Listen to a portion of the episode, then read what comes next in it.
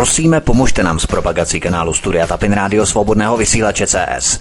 Pokud se vám tento nebo jiné pořady na tomto kanále líbí, klikněte na vaší obrazovce na tlačítko s nápisem Sdílet a vyberte sociální síť, na kterou pořád sdílíte.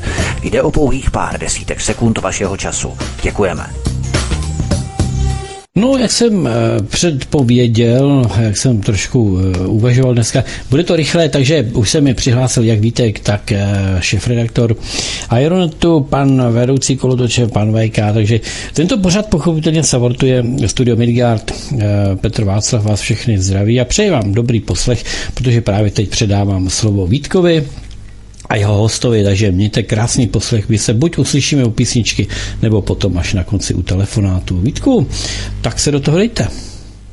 Ahoj Petře, ahoj, zdravím tě, zdravím všechny naše přátelé, kamarády, posluchače, svobodného vysílače a studia Tapin Rádio, studia Midgard i čtenáře Aeronetu. Od mikrofonu vás zdraví Vítek, já vám přeju krásný páteční večer, předvánoční, předposlední adventní nedělí. Doufejme, že jste si na nás udělali čas, protože bychom už několikrát avizovali, že tento pořad bude trošku výjimečný, bude speciální, protože se budeme bavit nejenom o nástupu české vlády, eh, která právě teď nastupuje a eh, bude nám takzvaně vládnout zvládnout, ale budeme samozřejmě se bavit třeba i o Ukrajině, ale hlavně budeme se bavit o tom, jakým způsobem se zařídit v případě, kdy tito fašisté, kteří vládnou eh, v rámci totalitního řízení, krizového řízení, zavedou povinnou vakcinaci. Jakým způsobem se poučit tomu bránit, jaké máme možnosti k dispozici a tak dále a tak dále. To všechno budeme probítat zhruba do 9. hodiny a potom v případě, kdy budete klást nějaké doplňující otázky, budete mít prostor, šanci a možnost po 9. hodině, až si zahrajeme. My samozřejmě si dáme pauzu a uslyšíte samozřejmě také i šestifázové schéma od Michaela Jídna, eh, které vyslal. My zrovna teď se nacházíme zhruba v páté fázi v rámci covidového řízení, krizového řízení covidové agendy. Těch eh, poslední čtyři fáze my si můžeme společně postupně projít, což také projdeme v pauze, kdybychom měli hrát písničku, ale já to překlenu právě tímto šestifázovým schématem. A čtyři fáze si můžeme postupně projít, zrekapitulovat si a vlastně uvědomit si, čím čím jsme vlastně prošli do dnes. A teď se nacházíme zhruba od, eh, on to kategorizuje od října 2021 do března 2022, to pátá fáze a šestá fáze dematerializace peněz, respektive odhmotnění peněz, tak eh, to bude šestá fáze od eh, března 22 do října 22. Uvidíme, jestli to vyjde nebo ne, jakým způsobem bude dál pokračovat covidová krize, covidové řízení, krizové řízení. Nicméně, já už nejprve přivítám eh, pana VK, šéf redaktora Aeronetu.cz. VK, ahoj, vítej, hezký večer. Ahoj, Ahoj Petře, já vás zdravím, zdravím všechny naše posluchače, naše čtenáře. Je to dneska poslední vysílání tento rok, takže dopředu už uh, vysílám prostě to přání, že jo, těch veselých Vánoc, toho bohatého Ježíška, aby nepřinesl žádné macaté, ušaté chucpe, aby tam byly jenom pěkné věci, prostě, aby v tom novém roce jste se prostě měli co nejlíp, aby prostě se na vás nesypaly prostě špatný hrozivý zprávy, které stejně teda budou se sypat, ale aby jich bylo co nejméně, eh, protože eh, Hlavně to, co je důležité, je, aby prostě lidé měli nějakou naději, aby mohli pokračovat. To znamená, aby rodina zůstala v celku, abyste neměli problémy, které v podstatě mají někde v jiných zemích, v Austrálii, kde prostě zažívají rozdělení rodin v rámci tedy nacifikačních procesů řízení, které No, možná ještě probereme dneska i poslední článek je o tom na Aeronetu. E, takže jenom v podstatě jakoby to nejlepší, co si můžete tedy jako přát, hlavně hodně zdraví. No a samozřejmě v rámci nastávající inflace a hyperinflace od e, druhého kvartálu příštího roku především e, také tu finanční bezpečnost, která bude velice důležitá v rámci tedy přechodu ekonomiky od eh, ekonomiky eh, výdělečné a profitové k ekonomice subvenční, což je tedy ten význam té dematerializace ekonomiky, dematerializace peněz jakožto přechodu od hotovosti k bezhotovostní společnosti, o které hovořil Michael Eden, bývalý eh, viceprezident Pfizeru. Takže to jenom na ten úvod, na ten začátek. No a já ti předám slovo, Vítku, ty to uvedeš a pustíme se do prvního přesahového tématu, na kterém jsme se už před několika týdny dohodli. Tak já jenom vyjádřím naději, VK, jak se začal hovořit o tom, že doufám, že nedostaneme velké macaté ušaté chucpe, takže spousta lidí bude pořád slavit ty naše české tradiční Vánoce, nikoli zapalovat chanuku, jako to udělal Lipo s tou Pekarovou, tuším, že se jmenovala. Tak doufejme, že to je jediný případ, že opravdu budeme slavit ty Vánoce. Ale já bych tedy přešel k tomu prvnímu tématu, na kterém jsme se dohodli na které určitě mnoho z nás, mnoho lidí čeká. Máme několik možností, jakým způsobem se zařídit, pokud vláda opravdu eh, nebude plnit to, co avizoval třeba Vlastimil Válek, eh, ministr zdravotnictví, že zruší povinnou vakcinaci a že vláda půjde a bude kráčet rakouským modelem a zavede opravdu povinnou vakcinaci. Eh, v rámci těchto schémat povinné vakcinace tady máme několik eh, způsobů, několik možností, jakým způsobem se tomu vyhnout. Eh, I když ty možnosti jsou krajní, některé nejsou příliš milé, na některé nedosáhneme ze svého potenciálu, co si můžeme a nemůžeme dovolit. Každý má to spektrum, to portfolio jiné, někdo má nějaké jiné známé a tak dále. Nebudeme tady samozřejmě navádět nějaké ilegální protizákonné činnosti, ale prostě teď to ještě zavedené není. To znamená, že uh, určitá retroaktivita, kterou by vláda mohla zavést v případě uh, nějakých informací, uh, nemůže snad doufejme projít. Ale uh, jaké možnosti tedy VK máme v případě, kdy vláda se uchýlí k tomu nejzákeřnějšímu, nejpodlejšímu uh, schématu zavedení povinné vakcinace nejenom pro věkovou kategorii 50+, plus, a i to je brutální, ale pokud eh, to rozšíří nejenom i v rámci té věkové kategorie, nejenom i v rámci profesí, ať se jedná o zdravotníky, ať se jedná o eh, pracovníky v sociální péči a tak dále, ale rozšíří to postupně i na všechny a hasiče jsme třeba zapomněli, tam uh, mám takový pocit, že i v rámci odboru hasičů, tak příliš se tomu vůči tomu nevymezují, takže i hrozí u hasičů, což spousta hasičů odejde, protože se nechtějí nechat opíchat tak pokud se to rozšíří opravdu celoplošně na eh, veškerou populaci v příštím roce, pokud opravdu vláda se podvolí tomu celosvětovému, té celosvětové agendě, brutálního fašizujícího uh, krizového řízení v rámci covidové agendy, jakým způsobem nebo jaké možnosti máme jako občané? No, tak v podstatě se jedná jenom o tři možné uh, skupiny řešení, znamená o tři možnosti. O těch si vlastně řekneme teď a v prvních asi 20-30 minutách. První možnost je řešení, které bude nebo které postihne asi 85 až 90% populace. Lidé se podvolí. Skupina podvolených. Drtivá většina populace nebude mít sílu na konfrontaci s režimem. To je drsná realita. S tím se musí v podstatě každý vyrovnat. Musíte si uvědomit, že člověk, obyčejný člověk, je něco jiného, eh, co někde napíše jako, key, jako takzvaný keyboard warrior eh, nebo klávesnicový válečník někde do nějaké diskuze, někde na nějakém webu.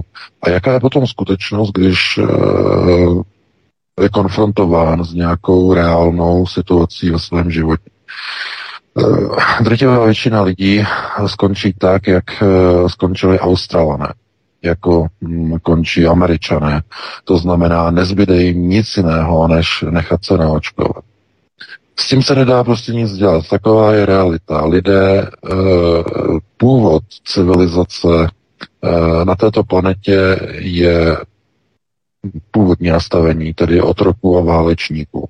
Přičemž hm, ta struktura pocházející nebo vycházející od Nefilem byla více akcentována na tu roli těch otroků než těch válečníků, eh, protože to válečnictví bylo eh, trochu potom posunuto do eh, jiných struktur některých těch rodových linií, které potom byly vyčleněny a z nich potom vycházely velké válečnické rody s takzvanou krevní nebo čistou krevní linií Amšela Charedem. To znamená um, těch takzvaně vysokých, uh, i když potom uh, se jim také říkalo ještě nedávno, před několika desítkami let, jako árijští bojovníci.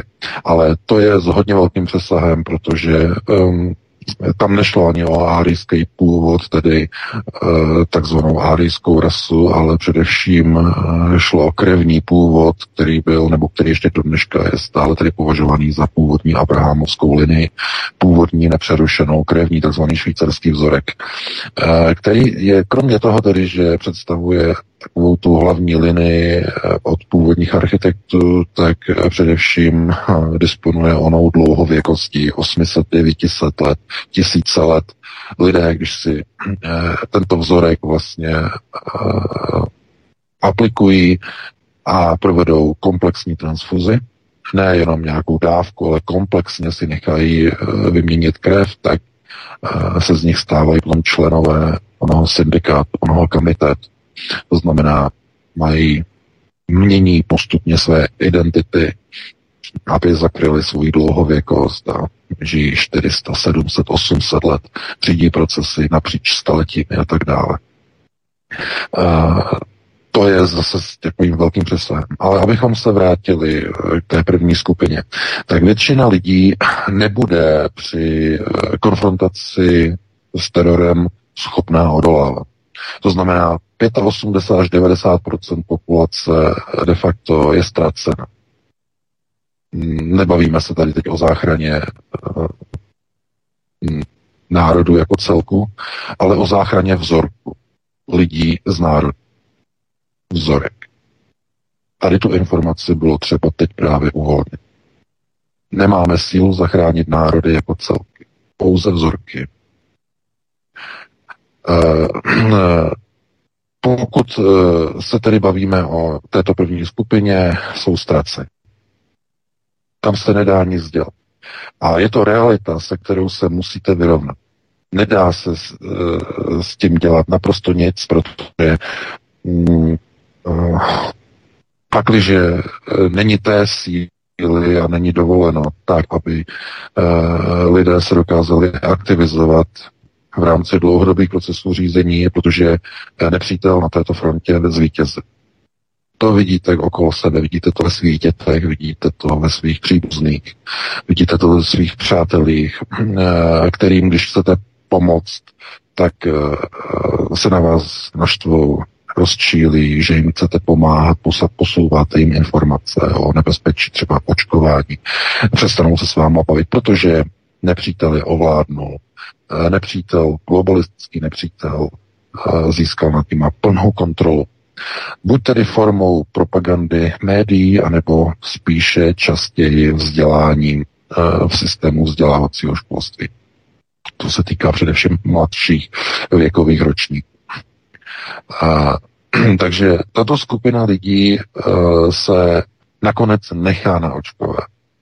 Nakonec se podvolí všem těmto No, schematickým procesům, protože to jsou samozřejmě schematické nebo to konceptuální procesy. A e, všechno to, co se nese s těmito vakcínami a ponese se s těmito vakcínami, bude aplikováno na tuto obrovskou skupinu obyvatelstva. A protože Eh, předpokládám, že tato skupina obyvatelstva nás právě teď neposlouchá, protože není našimi čtenáři a mm, není našimi posluchači, tak máme naději, že eh, minimálně těch, kteří nás poslouchají, se to netýká, i když eh, samozřejmě byli bychom rádi, kdyby to tak bylo, by to tak nemusí samozřejmě.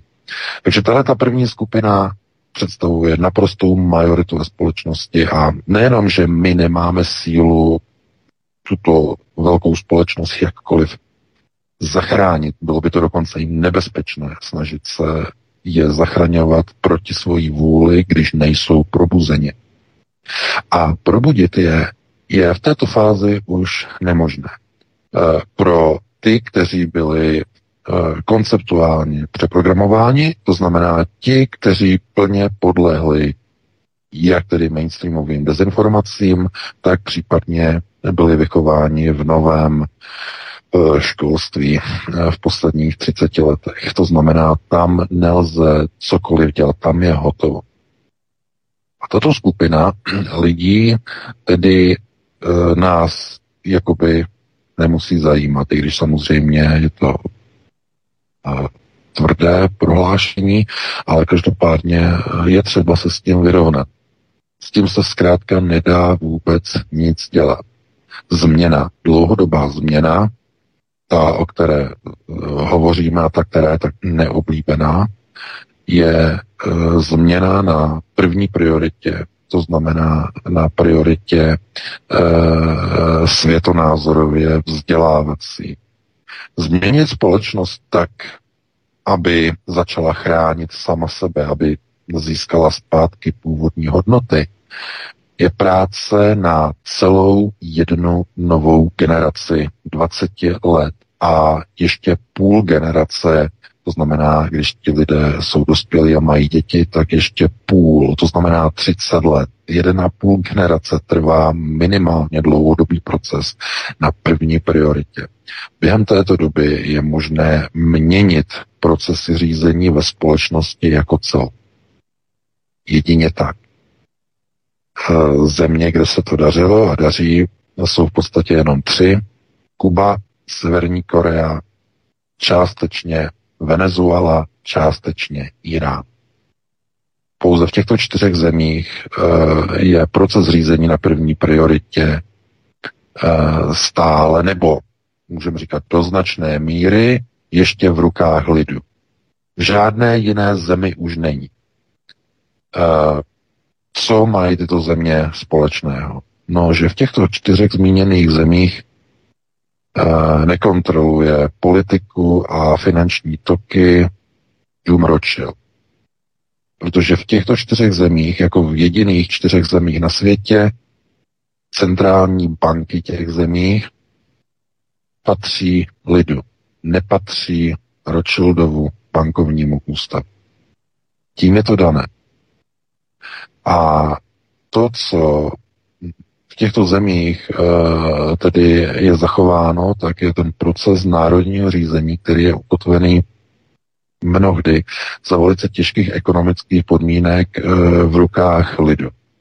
A eh, ta platba za to, že tyto země si vládnou sami, tak je obrovská, je strašlivá.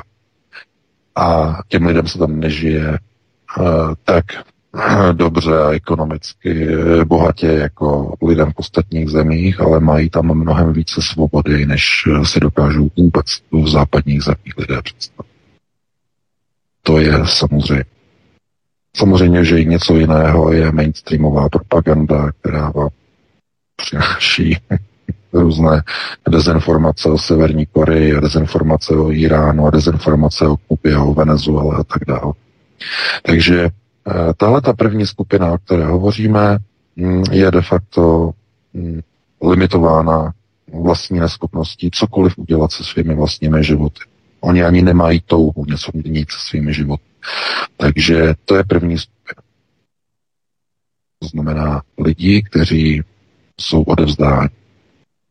Druhá skupina, to jsou emigranti. Skupina emigrantů je speciální skupina lidí.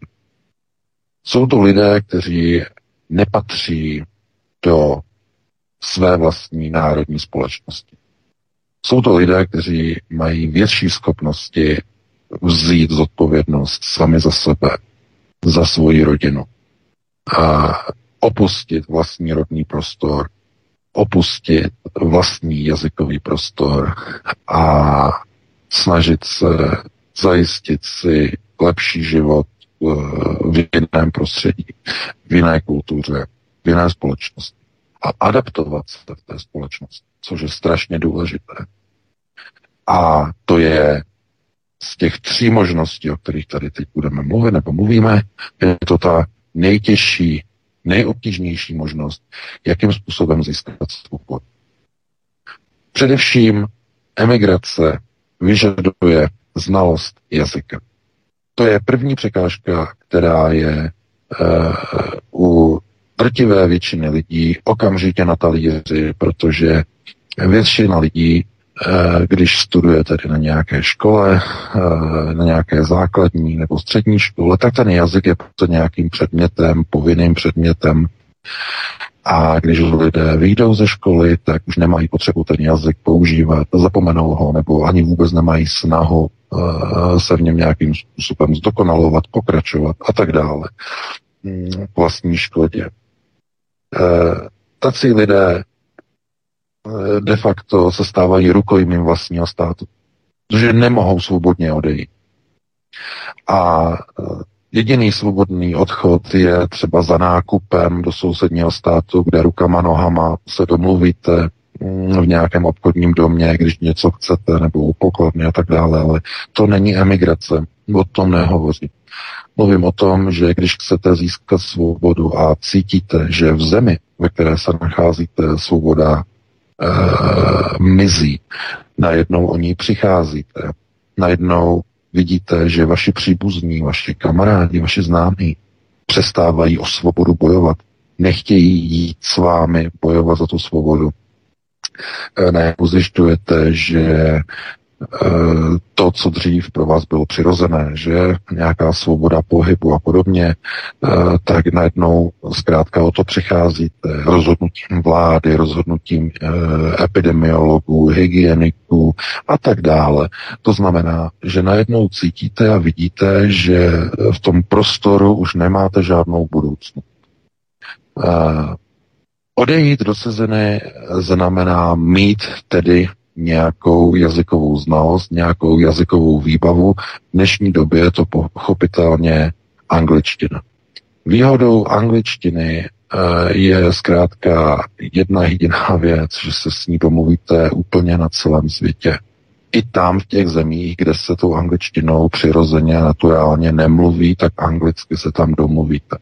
Můžete, eh, nebo můžeme na, eh, řekněme, američany, angličany dívat různýma způsobama, ale eh, tahle ta věc té jednoduchosti nebo relativní jednoduchosti angličtiny, jednoduché nebo relativně jednoduché eh, gramatiky, eh, je ta obrovská výhoda, která vlastně umožňuje svobodný pohyb lidem, kteří se rozhodnou k emigraci. To znamená, pokud disponujete angličtinou, ne, tak to pokud máte děti, a, a teď v nějakém věku a ty děti teď půjdou do školy, třeba do základní školy, tak snažte se, aby ty děti už od začátku měli angličtinu. Vykašlete se na němčiny, vykašlete se na francouzštiny, vykašlete se na španělštiny. Musí umět anglicky. Samozřejmě, že bývaly doby, kdy Tohle to samé se říkalo o jiném jazyku, říkalo se o ruštině, ale eh, to bylo motivováno z jiných politických důvodů. Ruština nikdy nebyla světovým jazykem a nikdy nebude. Eh, angličtina je naprosto zásadní, je naprosto klíčová a pokud chcete využít této cesty, to znamená Mm, získání svobody formou a rámcem emigrace, tak angličtina je pro vás klíčová. Pokud znáte jiný jazyk, je to mnohem komplikovanější. S Němčinou se nedomluvíte prakticky kromě Německa Rakouska a některých bývalých koloniích v Africe, jako je Namíbie a podobně. Ne, nedomluvíte se vůbec, nebo v Argentíně, že v Jižní Americe, nemluv, nedomluvíte se vůbec. Mm, to znamená, tam u těch dalších jazyků je obrovská limitace. A e, to vás potom limituje jenom potom se jakoby přesunout do německy mluvící země. E, ano, lepší výhoda je u španělštiny. Mm, Španělsko je bývalá koloniální velmoc. Španělsky se hovoří ve velké části Latinské Ameriky s výjimkou teda Brazílie, tam se hovoří portugalsky, ale uh, to je zkrátka jedna z možností, přičemž se španělština není tak rozšířený cizí jazyk mezi lidmi, aby uh, tohleto se vztahovalo na, řekněme, určitá, určitou určité penzum lidí na alternativě, protože to je opravdu výjimečné, že by někdo se věnoval aktivně španělštině. Proto ta angličtina je důležitá. Předpokládejme tedy, že máte nějaké aspoň mm, minimální eh, na nějaké úrovni začátečník nebo lehce mírně pokročilý angličtinu máte, eh, tak co potřebujete dál? No, potřebujete být šikovný. Šikovný člověk. Buď rukama, a nebo hlavou. To je důležité k emigraci. Pokud máte dobré šikovné ruce, uživíte se rukama. Pokud máte dobrou hlavu, což je ještě lepší, uživíte se hlavou. To je důležité. To je klíčové, protože se musíte postarat samozřejmě finančně o svoji rodinu, o svoje děti. A třetí věc, která mm, při emigraci je klíčová a důležitá, je nestratit kontakt se svým vlastním domovem. Protože při emigraci velmi často dochází k tomu, eh, že emigranti ztratí postupně kontakt se svým vlastním zázemím. To znamená, ztratí kontakt uh, se svým se svojí zemí, uh, s lidmi, začnou uvažovat úplně v jiném, teď to je česky těžko říct, uh, v jiném mindsetu. Mindset. Uh, nastavení mysli, doslova. Jo, začnou uvažovat jinak, začnou se dívat na problémy v České republice nebo na Slovensku jinou optikou a tou cizo rodou zahraniční, než jak by se měli dívat, kdyby žili v tom svém původním daném prostoru. Tohle je velký problém e, hodně exulantů, hodně emigrantů, eh, kteří de facto po 20-30 letech eh, najednou pokud se jedná o migranty v Americe, tak mají syndrom amerikanizace, nazírání na české reálie. A je to velmi těžké se tomu bránit, protože um, mnoho toho, co zažijete v Americe, uh, dává smysl, Eh, proč to tam je tak, jak to tam je a proč by to mělo třeba i v Česku být zavedeno, nebo eh, kdyby to tak bylo, tak eh, ty komplikace, které jsou v Česku, tak by nebyly. To znamená, hm, americký, americké nahlížení de facto na reálie v Evropě a v Česku. Problém je v tom, že tohle to nebude fungovat a neplatí to, protože Amerika, jakožto země, zemí emigrantů, a zemí self-made menu. To znamená lidí, kteří uh, odešli z Evropy nebo odinut a přistěhovali do Ameriky a rozhodli se postarat se sami o sebe, protože v Americe až na výjimky žádný sociální systém uh, de facto ne, neexistuje, tam se o vás nikdo nepostará. Takže tohleto de facto je to hlavní, to jsou jakési úplně zásadní eh, klíčové informace pro skupinu lidí, kteří by se chtěli nějakým způsobem zbalit a odstěhovat se eh, do svobodnější země. Tady u té druhé skupiny ještě zůstaneme. A protože eh, vás bude určitě zajímat, do kterých zemí by se dalo emigrovat. První volba, číslo jedna, jsou Spojené státy. Eh, ale nemyslím jako celek Spojených států. Některé státy americké unie. Na prvním místě bych asi vybral Floridu. V této chvíli Florida je určitě vzhledem politické situaci hm, k tomu, jaký život tam mají lidé, eh, snaha o potírání apartheidu, znamená, aby ti, kteří tam jsou, aby nebyli rozdělováni na očkované a neočkované.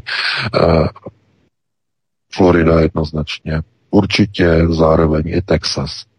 Texas se stává samozřejmě jakýmsi magnetem pro mm, nespokojené mm, podnikatele v Kalifornii. Je tam obrovský příliv liberálů z Kalifornie.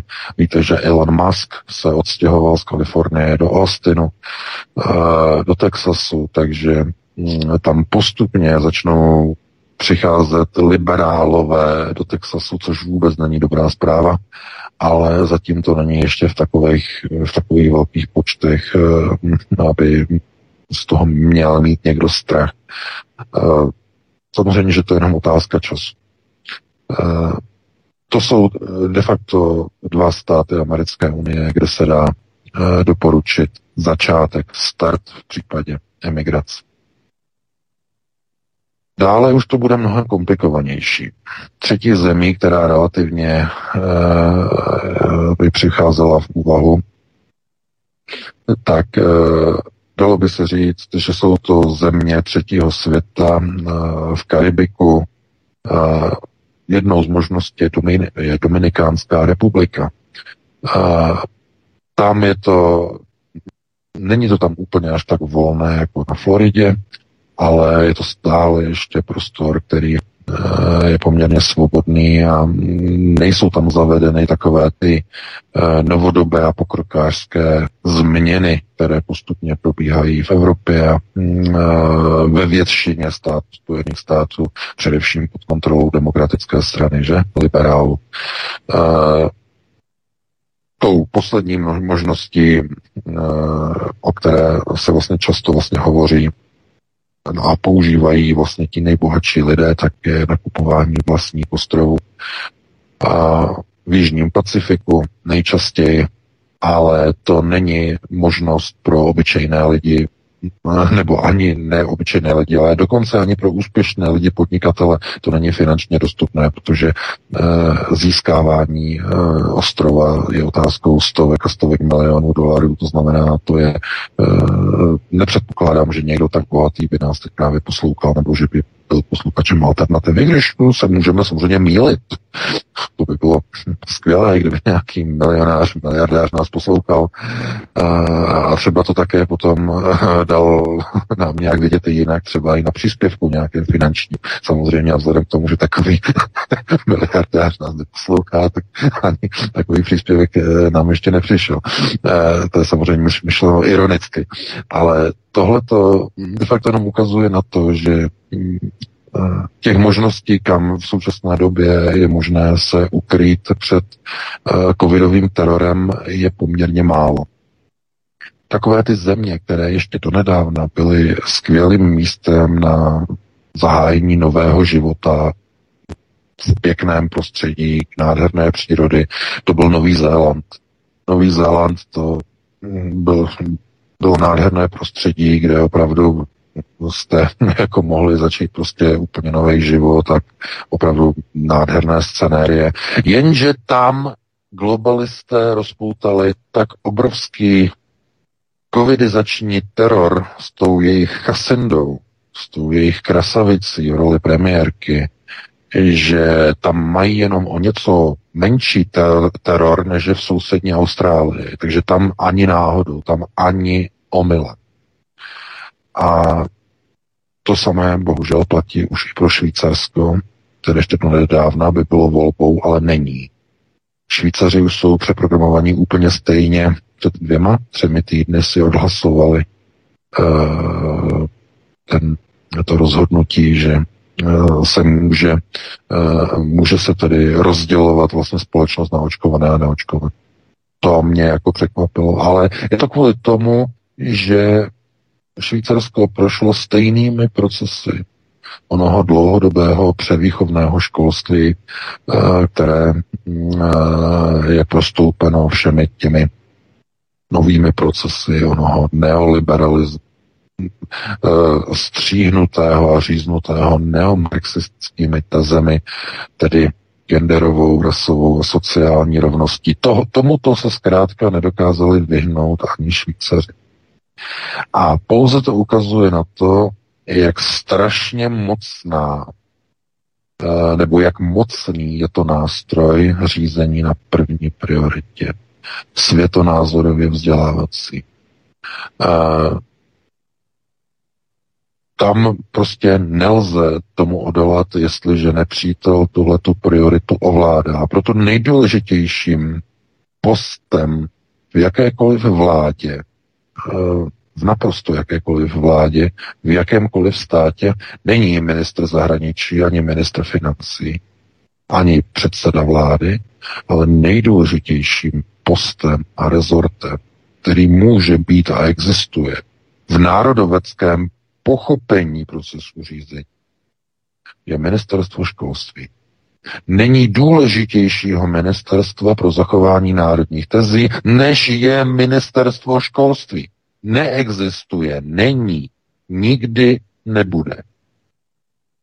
To má velmi zajímavý přesah.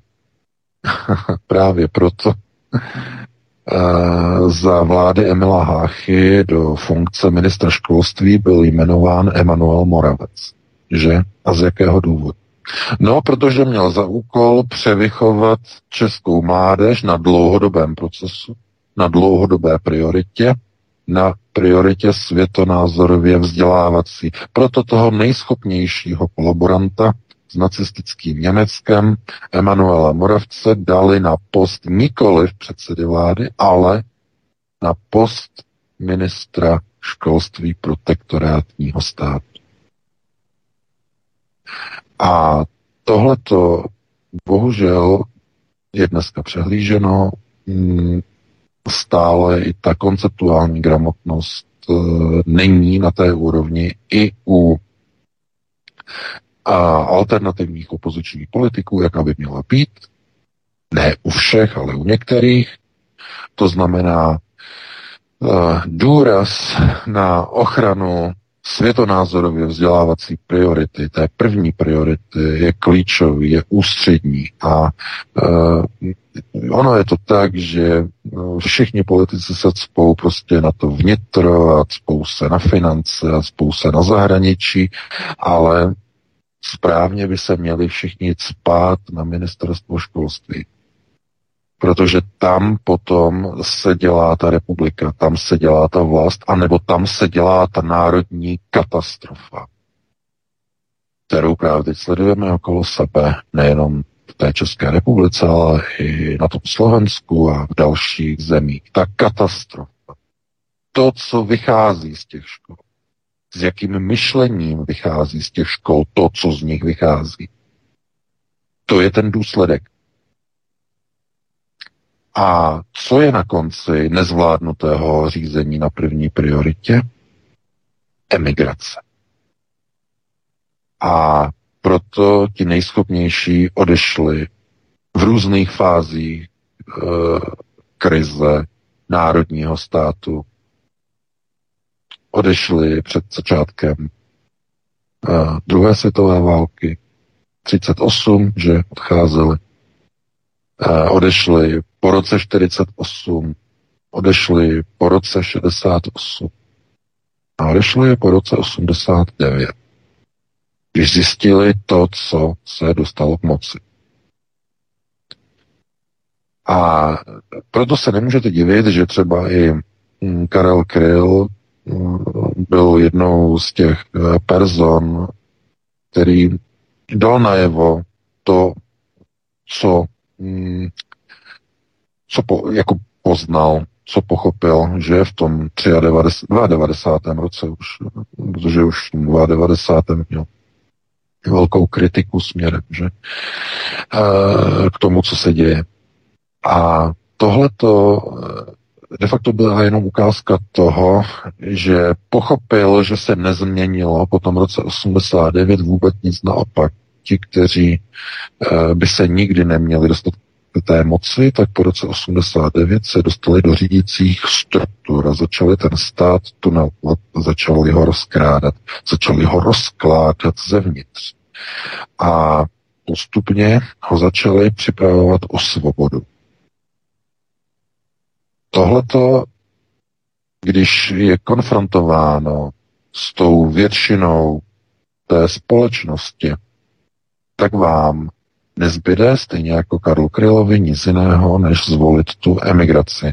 On měl konec konců, to jistě víte, no to byly ty me- memoáry e, napsané tedy o něm, ale e, jak on měl několik velice ostrých výroků s k, ve směru eh, k české společnosti. Že českému národu. On to dával najevo těmi svými písněmi. Uh, tyhle ty protest songy nebyly protest song. Když si pustíte krylovky, tak je chybou a omylem si myslet, že to byly protest songy proti režimu. Ani jeden ten song není zamířený proti režimu, proti komunistům, proti bolševikům, proti Rusům. Ne. Kryl tam kritizuje celý český národ za jeho neschopnost udělat něco se svými vězniteli, se svými diktátory, se svými tyrany, se svojí vlastní neschopností zvednout se a pokusit se něco změnit se svými vlastními životy. O tom jsou Krylovy písničky. A není divu, že nakonec na to Kryl samozřejmě rezignoval a vrátil jsem zpátky do Měchova. Uh, to je, a potom umřel, že se říká, že mu puklo srdce. Ale tohleto je jenom ukázka toho, že ta cesta té emigrace není pro každého, rozhodně není pro každého, je velice těžká a ze všech těch tří zmíněných variant je zcela jednoznačně nejtěžší. Takže abych tady tu druhou skupinu uzavřel, tak pokud má angličtinu nebo nějaký jiný cizí jazyk e, příhodný do té země, kam byste chtěli vyrazit, e, kde si nastudujete v situaci, tak je to pouze začátek, protože ta emigrace znamená zvyknout si na nové prostředí, eh, zvyknout si na novou kulturu, na nové, nový způsob uvažování a chápání a během té aklimatizace, která trvá někdy mnoho a mnoho let, někdy deset, někdy dokonce i dvacet let, eh, tak si musíte dávat pozor, abyste se eh, náhodou nestratili a nezapomněli jste na to, že jste Češi. Protože to je poměrně častý jev. No a dostáváme se tedy té třetí variantě, té třetí možnosti, třetí skupině. A to je skupina, kterou bych nazval uh, vyzkoušíme úplně všechno. A protože tady Vítek říkal uh, některé věci, a já tomu rozumím samozřejmě, tak uh, této skupině to budu to volit ta slova tak, aby to bylo maximálně opatrné, maximálně bezpečné. Češi jsou schopný národ. Češi dokázali přežít eh, kde koho a kde co. A lidé, pokud mají známosti, pokud mají přátele, tak se dokážou dostat k různým věcem, které budou režimem vyžadovány k normálnímu, v uvozovkách normálnímu režimu. A pokud máte možnost, pokud máte přátele, máte známé známých, eh, kamaráda kamaráda, eh, známý známého, známá kamarádka měla přítele, který měl známýho a tak dále a tak dále, tak se dokážete dostat k různým věcem, dokážete se dostat k různým možnostem a vyřešit si situaci tak, abyste fyzicky si nemuseli tu vakcínu vzít, abyste si nemuseli vzít ten booster, ale abyste měli třeba to potvrzení. Aniž bych jakkoliv nějak to elaboroval, aniž bych to nějak rozváděl, jistě všichni chápete, o čem hovořím. To znamená, ta třetí skupina je o tom, že není síla bojovat, ale je možnost, jak se k tomu postavit tak, že když tedy režim proti nám takhle, tak my proti němu taky trošku úskočně, taky trošku jinak, taky trošku mimo, uh, aby to bylo takzvaně 50-50, aby to bylo takzvaně vyrovnané. Protože to, co dělá režim, my nebudeme tolerovat, tak my se zaopatříme jinak. Takže tahle ta možnost, tahle ta třetí skupina uh, je skupinou, která prakticky pro ten národ uh, do budoucna neřeší vůbec nic, ale umožňuje těm lidem důstojně, no tak víceméně, a, to, a to ani nejde, nebudeme to hodnotit, jestli důstojně nebo nedůstojně, ale umožní proplout určitým terorizačním obdobím, které nebude trvat dlouho, nebude trvat, nebo dlouho, tak může trvat dlouho, velmi dlouho, ale nebude trvat věčně, to je jisté. Proplout tím obdobím. A teď je jedno, jestli to bylo 40 let toho komunismu, nebo to bylo e, přibližně e, nějakých 6 let během protektorátu okupace, e, nebo to bude nějakých x let e, v rámci procesu globalizačního covidového teroru, nebo to bude něco jiného. Zkrátka uh, lidé de facto tomu nechají volný průběh, ale obstarají se nebo takzvaně zařídí se jinou cestou, jiným způsobem vedle. A problém je v tom, že znovu, tohle to neřeší vůbec nic s ohledem na záchranu národa. Naprosto vůbec nic. Protože takhle fungoval celý národ od roku 39 do roku 45 v protektorátu Čechy a Morava. Přesně takhle.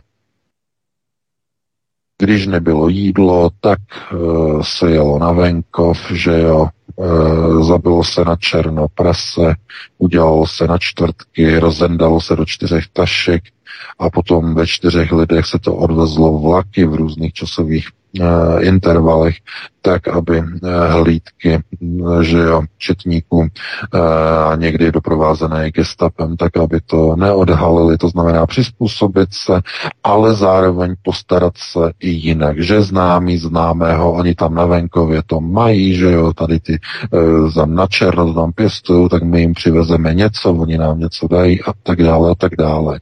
Problém je v tom, že tahle ta přizpůsoblivost, to, to znamená postarat se bokem, což eh, je samozřejmě věcí chytrosti a schopností, eh, neřeší samotný fakt té okupace.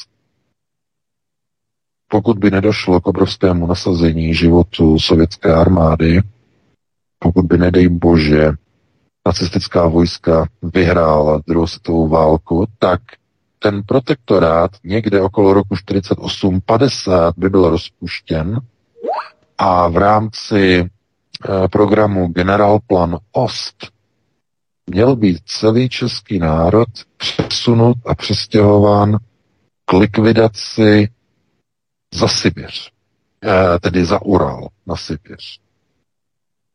A ti lidé, kteří by si mysleli, že my si tom protektorátu všechno pořídíme bokem, my si to všechno dáme, my nepotřebujeme, my, my to máme takzvaně vychytaný, tak by je to neuchránilo před tou likvidací. To je ten problém, to je ta zrádnost a ta nebezpečnost této třetí skupiny, protože e, musíte si uvědomit, že pokud národ nepovstane proti tomuto teroru, jako je apartheid, jako je covidizace, násilné e, napouštění roztoků do lidských těl, pokud se tomu národ nevzepře, nebo nějaká síla zvenčí, nějaký osvoboditel, nějaká nová sovětská armáda, která přijde a která pozatýká všechny ty nacisty, všechny ty covidisty a tak dále. To znamená, pokud nepřijde k nějakému takovému to zlomu, tak skutečně hrozí realizace onoho plánu generálplan Ost. V uvozovkách, obrazně řečeno. To znamená, eh, globalisté usilují o vybudování nového světového řádu, a cestou k tomuto vybudování je systém řízení, společenského řízení Total Control. A Total Control vyžaduje lidi, kteří sebou stále budou nosit identifikační průkazy, identifikační pasy, které je budou sledovat, ale pod nějakou záminkou. Ta záminka bude zdravotní, epidemiologická. Kdyby nebyla, tak by to nikdy neprošlo lidé by se nikdy nenechali sledovat, kdyby nebyla záminka. Dobrovolně nikdy, ani náhodou. Představte si vládu, která by řekla, nás právě napadlo, milí občané, že vy budete sebou nosit pasy a my vás budeme rozdělovat na dobré a špatné. Ti špatní nebudou moci nikam, ti dobří budou moci chodit do obchodu, do svého zaměstnání, do škol. Ti, kteří se nám nebudou líbit, tak ti nebudou moci chodit nikam. Co by na to řekli občané? No, to by byla hned spoura, by řekli, no to, si, to se zbláznil. Ale když se to schová pod záminku viru, virového zabijáka, nebezpečnosti viru, tak najednou ti lidé jako by byli slepí. Najednou to ti lidé nevidí. Vláda říká, tady budeš nosit papír, tady budeš nosit elektronický pas, tady budeš nosit mobil. A ti, kteří jsou dobří, ti můžou do toho obchodu, ti můžou do té práce, ti můžou do té školy. A ti, kteří se nenechají naočkovat a nenosí sebou ten přístroj, tak ti tam nemohou. To jsou dezoláti, to jsou opice, to jsou nezodpovědní, to jsou nebezpeční lidé, to jsou teroristé. A jestliže bude očkovací schéma permanentní, to znamená, virus bude permanentně, tak to znamená, že lidé budou muset nosit covidové pasy, později čipy, podkožní čipy, už permanentně. A budeš muset neustále se nechávat přeočkovávat. Neustále přeočkovávat. Proč neustále? No, protože kdyby se přestal přeočkovávat, tak by to znamenalo, že už to není potřeba. A kdyby to nebylo potřeba, tak by najednou lidé řekli, no tak potom už není potřeba nosit ty pasy, ne? Kdyby to nebylo potřeba se přeočkovat už v nějaké chvíli, tak by se řeklo, no tak už není třeba nosit ty čipy pod tou kůží. Ne? Už zase můžeme být svobodní, už zase nás nemusí nikdo sledovat, už zase nás nemusí nikdo tasovat, už zase nás nemusí někdo registrovat, evidovat, kontrolovat při vstupu do eh, obchodu, při vstupu do zaměstnání, při vstupu do školy, že? Takže v okamžiku, když by skončilo očkování, tak by museli skončit i všechny kontrolní mechanismy. To nemůže být dopuštěno a připuštěno. Proto krize, virová krize, bude pouze moderována. A ta moderace bude spočívat v tom, že už to nebude krize typu všichni umřeme, ale bude to institucionalizovaná proti pandemická ochrana. To znamená, už to nebude v té fázi krize, výjimečnosti, excepcio, nebo tomu říkají ex, jako exception, to znamená jako výjimka. Nebude, nebude. Bude to v rámci jakési, eh, i když zvrácené normality, ale řekne se, tady je teď nový zákon, který uvádí, od této chvíle je normalitou, že do zaměstnání a uzavření pracovní smlouvy může provést pouze osoba, která je očkovaná. Jestliže osoba není očkovaná, nemůže uzavřít pracovní smlouvu. Kterou? Kontrolní otázka. No vůbec žádnou. Dámy a pánové. Vůbec žádnou. Vy, když budete se chtít zaměstnat za horizont zhruba dvou let, tří let maximálně, tak bude uzákoněno, že všichni zaměstnanci musí být očkováni. A bude to mandatorní, ne volitelné, ani dokonce to nebude kompulzivní, to znamená vynucované e, ze strany zaměstnavatele jeho rozhodnutím, ale bude to mandatorní, nařízené zákonem. To znamená, pracovní smlouvu může podepsat pouze očkovaná osoba, nikdo jiný. A v tom okamžiku to znamená, že ty sledovací systémy budou permanent. Protože jestliže budou uzákoněny povinné vakcinace už na pořád v rámci zaměstnaneckého styku a fungování, to znamená, bude to ve všech vrstvách společnosti, tak sledování už bude institucionalizováno přímo do lidského chování a jednání. To znamená, člověk bude mít automaticky do mobilu předinstalovanou aplikaci, kde mu celý život pojede očkovací status. A on kamkoliv přijde, tak při otevírání dveří jenom při, přiloží svůj telefon přes NFC, že, bezdrátově, a tam se zkontroluje jeho očkovací status a dveře se buď otevřou nebo neotevřou. Dveře od čeho? No dveře od všeho, dámy a pánové. Dveře od eh, vašeho vlastního baráku. Eh, dveře od eh, vašeho zaměstnání. Dveře od vaší školy. Dveře od obchodu naproti.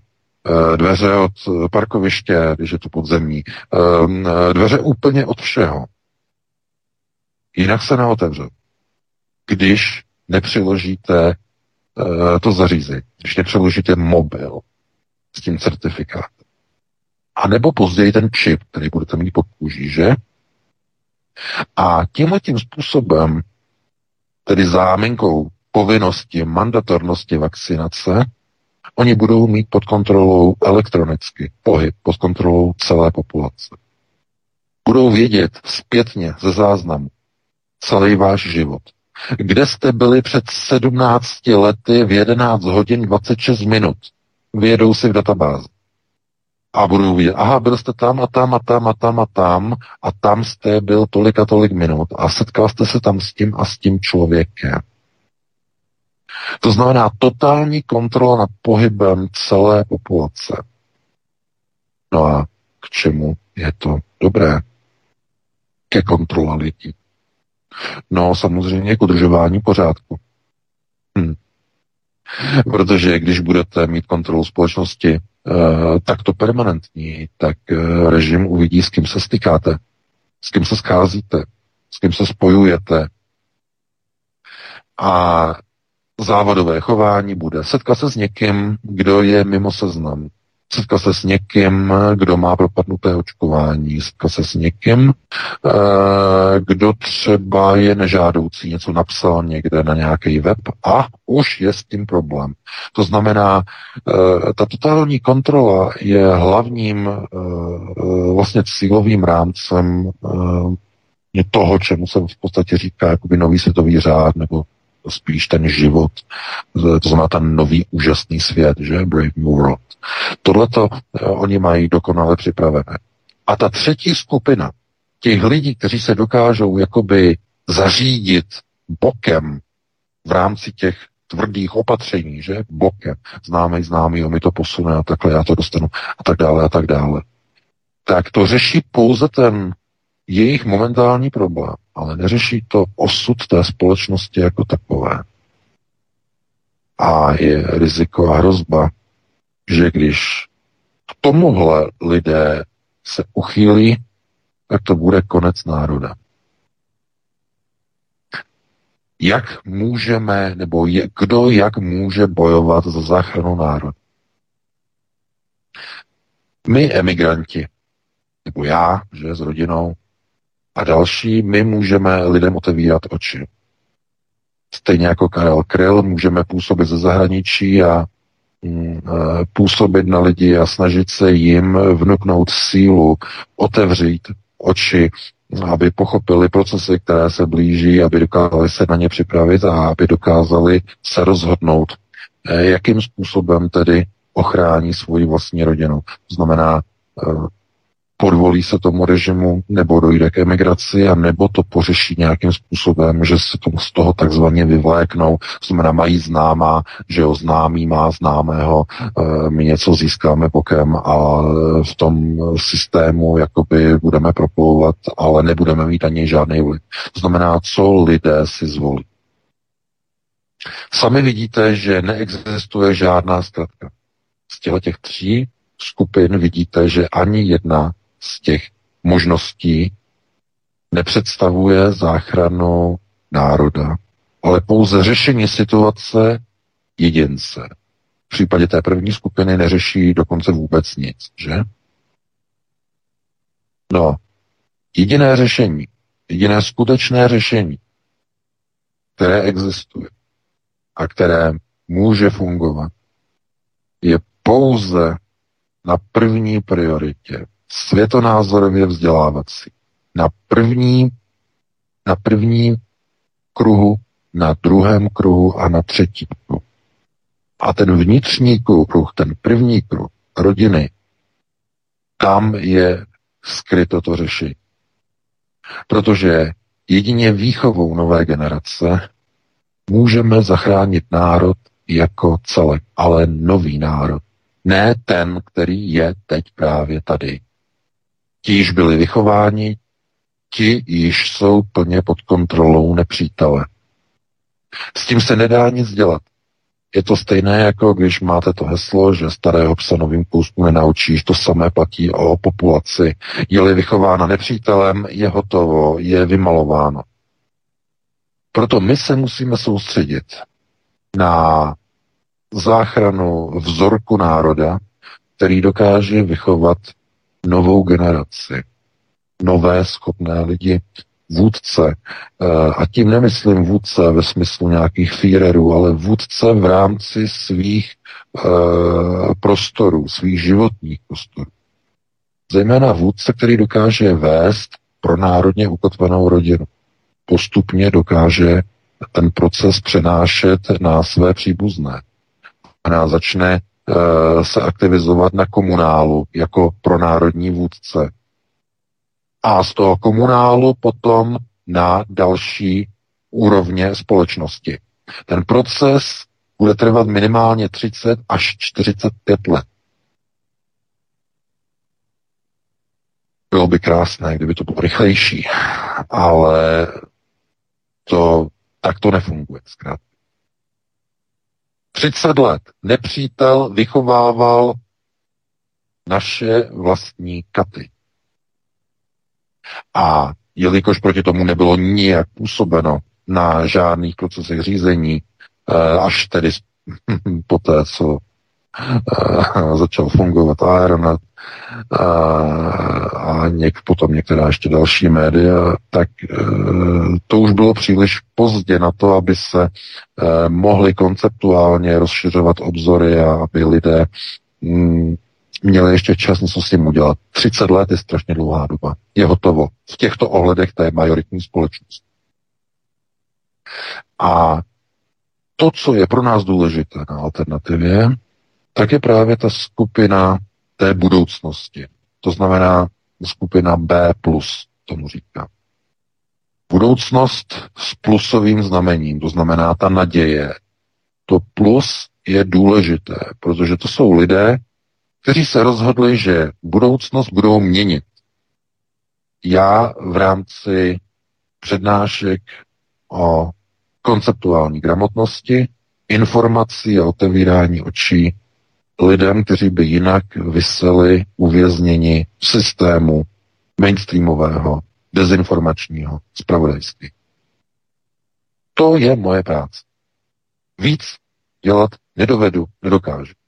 Ale jsou jiní lidé, kteří mohou mm, eh, bojovat za vlastenecké a národní teze na jiných úrovních, v jiných oblastech, v jiných oborech. A tam se musí aktivizovat. Nikdo vás nezachrání. Vy sami se musíte umět zachránit. A jak se zachráníte? No to se dozvídáte u nás. My vám dáme radu, my vám dáme způsob, ale Eh, samotný krok záchrany musíte provést sami. My vám můžeme popsat, jak vypadá hasicí přístroj, jak se sundává ze stěny, jakým způsobem se s ním manipuluje, ale my ho za vás nesundáme, my ho za vás nevezmeme, my ho za vás nevyneseme na tu půdu, kde vám hoří a my za vás nemůžeme hasit váš vlastní požár, který jste nechali svojí nečinností za poslední 30 let rozhořet. A ono už to není jenom na té půdě, ono to už je dávno, bez, dávno už to hoří ve sklepě, že? Takže e, takhle je to s obrovským, možná trochu šokujícím přesahem.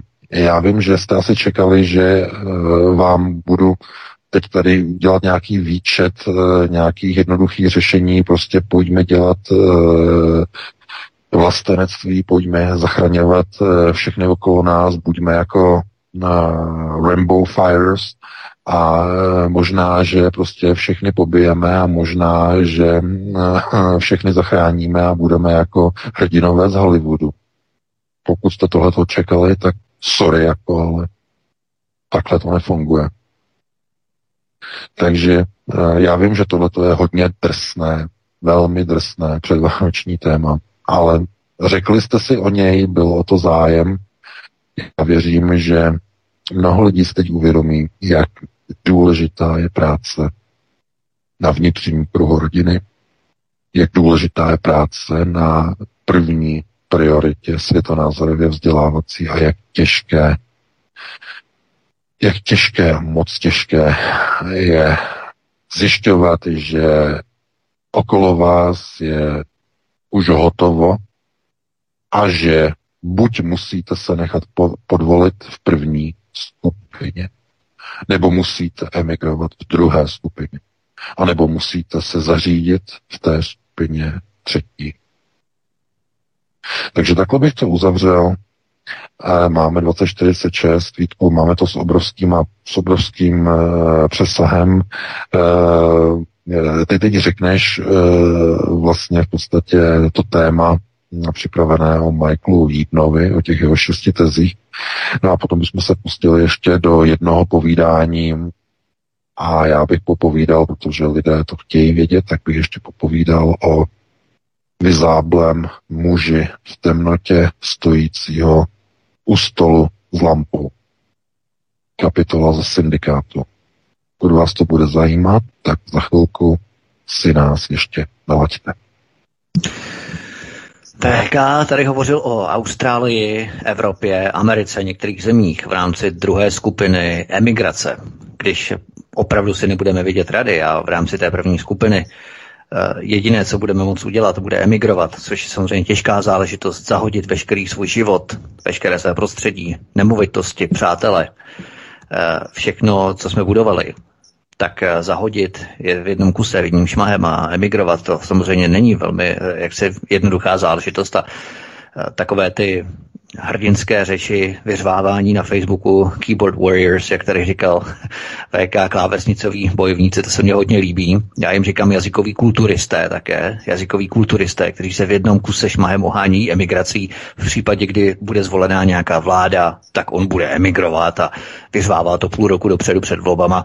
To je velmi jaksi těžká záležitost a mnoho nebo většina těchto hrdinů a keyboard warriors, kláves, klávesnicových bojovníků, válečníků, tak nikam neemigruje, ale uh, dotkli jsme se třeba i totální kontroly díky eh, technologiím, digitálním technologiím, aplikací instalovaných do našich mobilů v rámci trvalé implementace sledování a totální kontroly do státních národních legislativ, kdy to už nebude nic provizorního, bude to záležitost, která bude trvalá, bude vrostlá, zakomponovaná do našich legislativ. Stejně tak třeba jako byl teroristický útok v NIS, co si pamatujeme, na den Bastily, že? 14. července 2016 to bylo, eh, kdy byl provedený teroristický útok v městě Nice ve Francii, byl zavedený provizorní roční staný, ne stané právo, to byla nějaké polo eh, jaksi nouzový stav ve Francii. A po tom roce pařížská vláda, francouzská vláda rozhodla,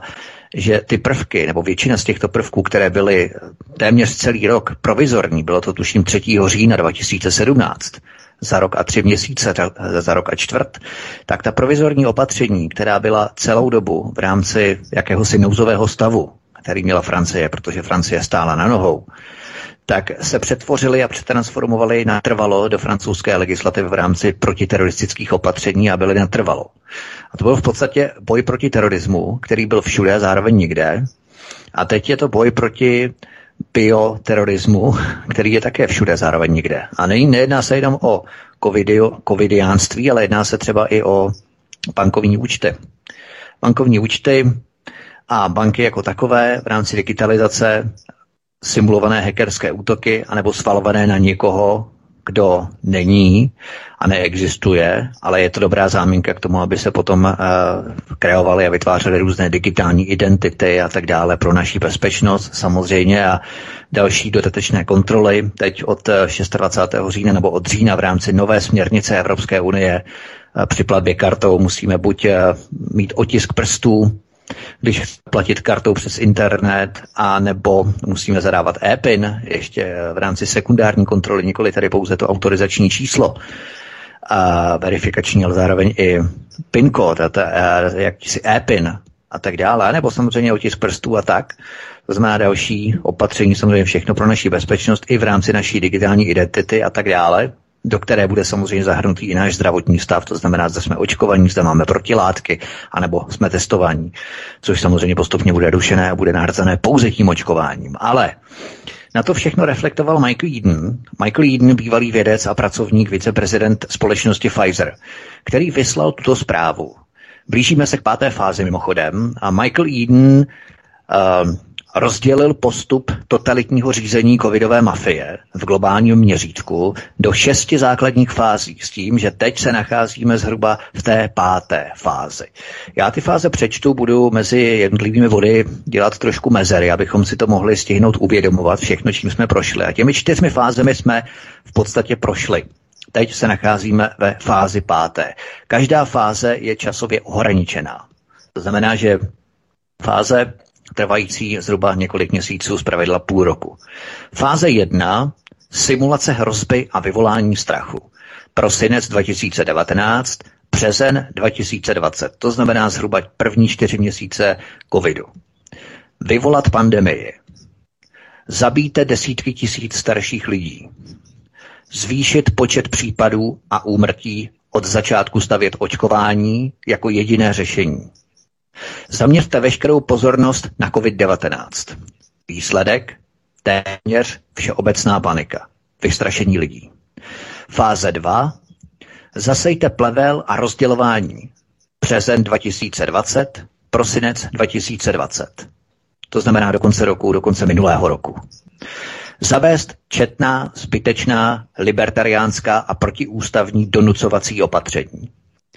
Paralizovat obchod, paralizovat hospodářství, pozorovat podřízení se většiny a odpor vzpůrné menšiny, stigmatizovat rebely a vytvořit horizontální rozdělení společnosti, cenzurovat dizidentské vůdce, trestat neposlušnost, zobecnit PCR testy, vytvářet zmatek mezi případy nakaženými, nemocnými, hospital, hospitalizovanými a mrtvými diskvalifikovat veškerou účinnou léčbu. To je velmi důležité. Doufat v záchranou vakcínu. Opět. Výsledek téměř všeobecná panika. Fáze 3. Přinést zrádné a smrtící řešení. Prosinec 2020, červen 2021. První polovina minule tohoto roku 2021. Nabídněte bezplatnou vakcínu pro všechny. Slibte ochranu a návrat k normálu. Stanovte cíl očkování stáda. Simulujte částečné oživení ekonomiky. To jsme viděli. Zatajit statistiky vedlejších účinků a úmrtí na očkování. Vydávat vedlejší účinky očkování za přirozené účinky viru a nemoci. Obnovit pojem varianty jako přirozené mutace viru. Ospravedlnit, za, ospravedlnit zachování donucovacích opatření neuplatněním Prahu stádové imunity. Trestat zdravotníky za nezákonný výkon péče a léčení. Výsledek? Pochybnosti a pocity zrady mezi očkovanými, znechucení mezi odpůrci. Fáze 4, předposlední, předpředposlední, instalace apartheidu a QR kódů. Červen 2021, říjen 2021. Už se blížíme k současnosti. Dobrovolné plánování nedostatku. Zavedení očkovací průkazu VR kódů s cílem odměnit očkované, potrestat nepodvolené. Vytvořit apartheid privilegovaných proti ostatním. Odebrat právo pracovat nebo studovat neočkovaným. Odebrat neočkovaným základní služby. Zavést pro neočkované placené PCR testy. Výsledek První fáze digitální kontroly, zbídačení odpůrců. Jedná se o digitální kontrolu Total Control, jak od ní VK hovořil. Pátá fáze, ve které se právě teď nacházíme, nastolení chaosu a staného práva. Listopad 2021, březen 2022. Teď jsme zhruba uprostřední, prosinec, leden 2021, přelom roku 2021-2022. Využít nedostatku zboží a potravin způsobit, uh, způsobit ochromení reálné ekonomiky a uzavření továren a obchodů. Nechat explodovat nezaměstnanost. Aplikujte třetí posilovací dávku očkování. Ujměte se vraždění žijících seniorů. Nařiďte povinné očkování pro všechny. Posilujte mýtus o variantách, účinnosti vakcín a imunitě stáda démonizujte odpůrce vakcinace a přičtěte jim odpovědnost za mrtvé. Kde jsme to jen slyšeli? Zatýkejte vůdce opozice, kde jsme to jen viděli. Všem vnutit digitální identitu, QR kód, rodný list, občanský průkaz, pas, řidičský průkaz, průkaz zdravotního pojištění a tak dále a tak dále. digitální identita, kde jsme to jen slyšeli. Zavést stané právo, aby byla opozice poražená. Výsledek? Druhá fáze digitální kontroly, uvěznění nebo odstranění oponentů. A konečně poslední šestá fáze, zrušení dluhů a dema- dematerializace peněz. Březen 2022, září 2022. Spuštění hospodářského, finančního a burzovního kolapsu. Bankrot bank. Záchrana ztrát bank. Mimochodem k tomu bankrotu bank byly simulované pády bank, bankroty bank v červenci, byla další cvičení, podobně jako probíhala cvičení Clydex a Event 201, tak v červenci probíhaly Eh, velká plošná cvičení v rámci simulace bankrotu bank. Proč? záchrana ztrát bank, eh, takto, záchrana ztrát bank na účtech jejich klientů. Aktivovat velký reset. Odhmotnit nebo dematerializovat peníze. Zrušit dluhy a půjčky, zavést digitální portfolio, to znamená digitální peněženka. Zabavit nemovitosti a pozemky, kde jsme to jen slyšeli. Zakázat všechny globální léky. Potvrdit povinnost očkování pololetně anebo celoročně. Zavést příděly potravin a stravu založenou na Codex Alimentarius. To znamená celosvětové planetární, řekněme, obchod s potravinami na příděl. Rozšířit opatření na rozvíjející se země. Výsledek třetí fáze digitální kontroly, rozšíření totální kontroly na celou planetu. Tak to je šestibodové schéma, které vyslal Michael Eden, velmi geniální. Vyšlo to na Australian, Australian National Review uh, .eu, respektive EU v rámci Austrálie. V australském webu to vyšlo, příkladně, protože v Austrálii jsou ty věci, uh, respektive ty fáze, ty fáze jsou tam nejprogresivnější, ale VK ty fáze jsou velmi jaksi až futuristicky, až nás toho mrazí. No samozřejmě, protože Michael Eden je bývalým viceprezidentem vývoje Pfizeru, takže eh, on eh, je insider, jo, to znamená přímo se určitě dostal v minulosti plánům, eh, protože tohle to není vymyšlené na novo, to oni plánovali už velmi, velmi dlouho farmaceutické společnosti jako nástroj tedy světového globalismu, že? A tohle to jim jako vychází. No, my máme um, koukám na hodiny, 21 hodin. No, já, právě, já ještě to téma, téma no. Já teda to téma ještě vezmu rychle, no tak rychle, no, tak uh, na nějakých 5-7 minut, uh, protože, hm, jak říkám, to první téma uh, bylo velice, velice obsáhlé. Já jsem včera napsal hm, v článku, hm, já jsem měl takovou suvku, a mluvil jsem o kapitolu syndikátu 23. Dostal jsem na to spoustu e-mailů e, od čtenářů a chtěli vědět e, v podstatě víc e, způsob vlastně, co to je, nebo e, jakým způsobem vlastně se k tomu jako dostává, co je to projektor. E, pokud jste četli tu moji knihu, myslím tu druhou, že já už přestávám mít kontrolu i přes ve které knihy se to nachází. V té kni- druhé knize, myslím, Super krize, jsem popisoval ne, projektor, e, i když to je vlastně ten, ten původní model, ten původní vzor, ale e, aniž bych nějak zacházel ještě do detailu. Projekce z e, kapitoly 23 je asi nejděsivější um, projekcí, kterou jsem prošel. Um, Vyzáblý muž, stojící u dřevěného stolu a na, to, na tom stole je lampa. E, v té místnosti je úplná tma. A e, ta místnost je prostoupená, ne, nejsou vidět zdi.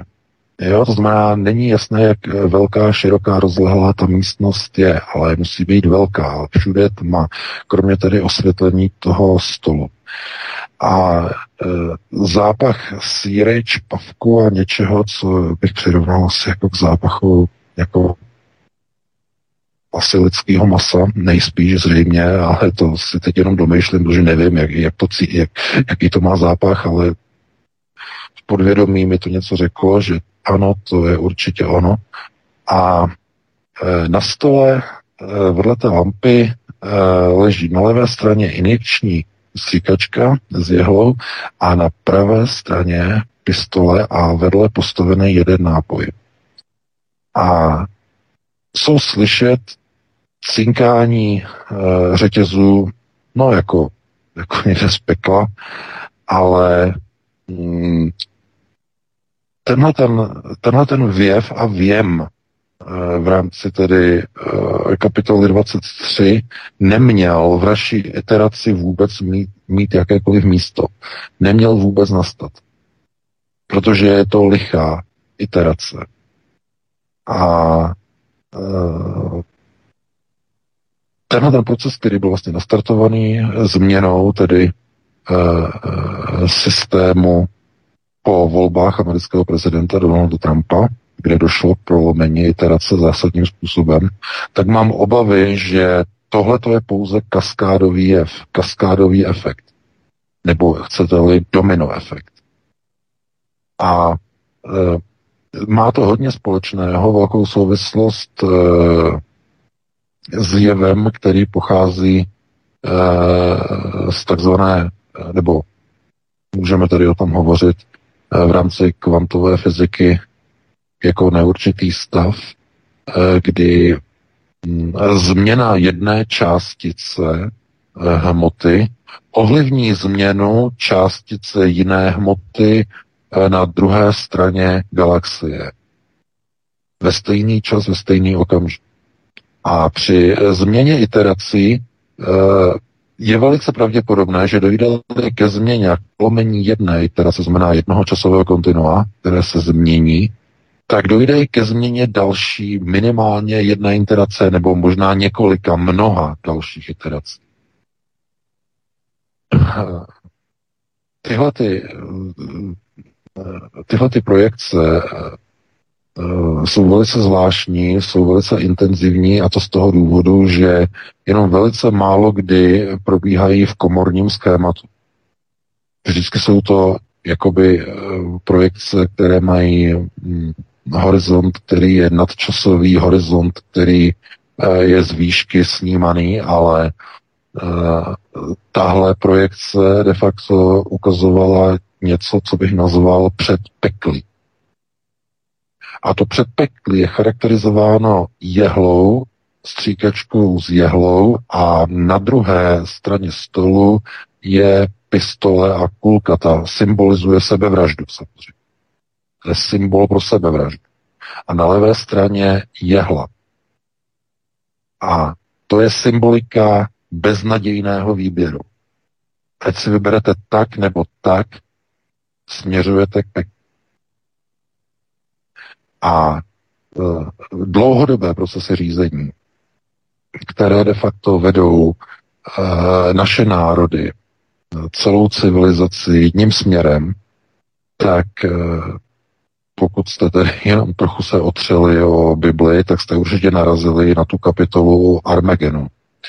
A konečné účtování je velice oblíbené téma, že v mnoha, mm, v mnoha kulturách, to není jenom že jo, křesťanství, vůbec ne, to většina civilizací de facto má koncept jakéhosi konce a Armagedonu nebo něco minimálně na ten, ten způsob, ale to, co probíhá v téhle chvíli, to znamená změna samotného fungování světa, který se mění ze světa svobodného, nebo ještě bychom mohli říkat relativně svobodného, do otroctví, tak je de facto něčím, co je symbolizováno jako cestou, ze které už není návratu. A cesta bez návratu je cestou bez volby. A cesta bez volby je charakterizována cestem, eh, cestou k peklu. Proto eh, znovu eh, tyhle, ty, tyhle ty projekce de facto, které měly nějakým způsobem být odděleny od naší časoprostorové iterace, se zřejmě z největší pravděpodobností právě realizují. A vidíme to bohužel okolo sebe, vidíme to na lidech a vidíme to v tom zlu, které se přenáší z vlád, z režimů, které původně měly být vládou lidu, na jednotlivé lidi, fašizace a k válce mezi jednotlivými skupinami obyvatelstva. Globalisté obrátili národy a lidi v těch národech proti sobě, aby bratr nenáviděl bratra, aby uh, syn nenáviděl otce a matka by nenáviděla dceru a dcera by nenáviděla oba rodiče. To znamená, mm, tohleto je přesně to, co právě kvůli covidové krizi právě teď prochází. A právě teď probíhá. A můžete mluvit o Nostradamovi jako o někom, kdo měl nějaké vidiny, nějaké haluze od někud, ale když hovořil o tom, že že syn bude nenávidět otce a dcera matku a tak dále. To znamená, tenhle ten projev e, vize takzvaného Armagedonu, tak to vůbec nemusí být způsobeno nějakou cholerou, nějakým morem nebo nějakou válkou, ale zkrátka jenom nasunutím covidového teroru a systému tohoto control. To znamená, dcera nenávidí matku za to, že matka se nenechala naočkovat. Syn nenávidí otce za to, že nevzal si vakcínu, nevzal vax.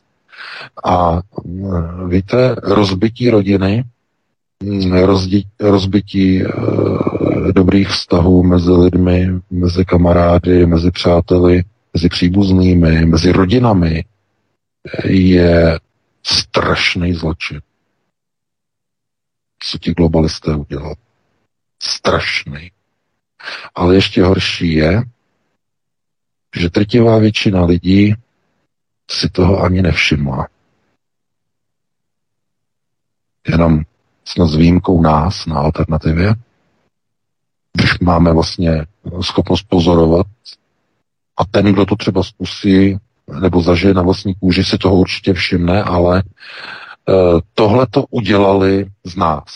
To znamená bát se soused souseda, kamarád kamaráda, jsi očkovaný, nejseš očkovaný, byl jsi na dávce, byl jsi na boostru, nebyl jsi, tak se mě nedotýkej. E, roku tě nepodám, protože bys mě mohl nakazit. Tohle to udělali z našich národů.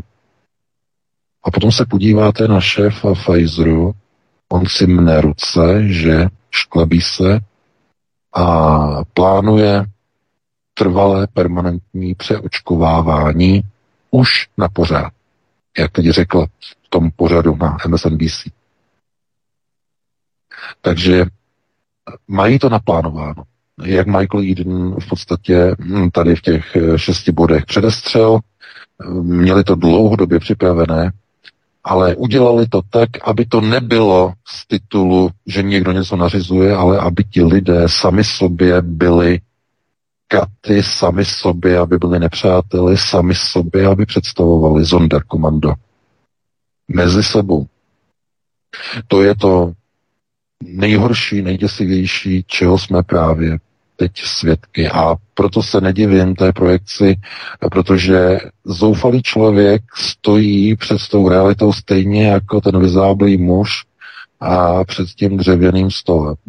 Má možnost buď jehly, anebo sebevražda ta jehla mu dá nějakou možnost něčeho, která ho dovede do pekla, no a to sebevražda, anebo má druhou možnost, bude neočkovaný a bude izolovaný, nedojde si nikam ani nakoupit a zbyde mu jenom sebevražda. Jenže obojí dvojí, jak sebevražda, tak i jehla ho dovedou do pekla. Což je logické. Takže to je s obrovskými přesahy. Uh, vím, že se to naprosto nehodilo jako nějaké předvánoční téma, že jo, jsme si mohli říkat nějaký vtipy od Izera třeba a tak dále, ale já myslím, že tohle to bylo důležité, aby tady ty informace prostě se dostaly k lidem, aby jsme si je v podstatě řekli, vyložili, no a dáme si teda nějakou přestávku velice krátkou, jednu písničku, jenom nějakou vánoční, to bude nějaká hitovka, že jo, třeba uh, po roce Vánoce nebo tak nějak a potom hned se pustíme do prvního volajícího. Já myslím, že s těmi informacemi, které jsme odprezentovali, lidé vydrží na další dva pátky, protože nebudeme vysílat a budeme vysílat poprvé až tuším 7. ledna, je ten pátek, ano, 7. ledna. Takže myslím, že ty informace jsou natolik eh, jaksi výbušné a dlouhotrvající nebo nadčasové v rámci těch přesahů, že lidé s ním vydrží, že s ním vydržíte, milí přátelé, i ty další dva pátky. My si dáme tedy písničku, jednu stručnou, krátkou písničku a potom bude řada na vás, abyste pokládali vaše otázky. Prosíme eh, co nejstručněji a volat pouze jednu, aby se dostalo na co nejvíce z vás. Máte šanci v poslední 211. díl, 211. epizodu pokračování našeho pořadu v rámci šéf-redaktora Aeronetu.cz pana VK. Od mikrofonu vás zdraví Vítek spolu s Petrem Václavem. Hezký večer. Prosíme, pomožte nám s propagací kanálu Studia Tapin Rádio Svobodného vysílače CS. Pokud se vám tento nebo jiné pořady na tomto kanále líbí, klikněte na vaší obrazovce na tlačítko s nápisem Sdílet a vyberte sociální síť, na kterou pořad sdílíte. Jde o pouhých pár desítek sekund vašeho času. Děkujeme.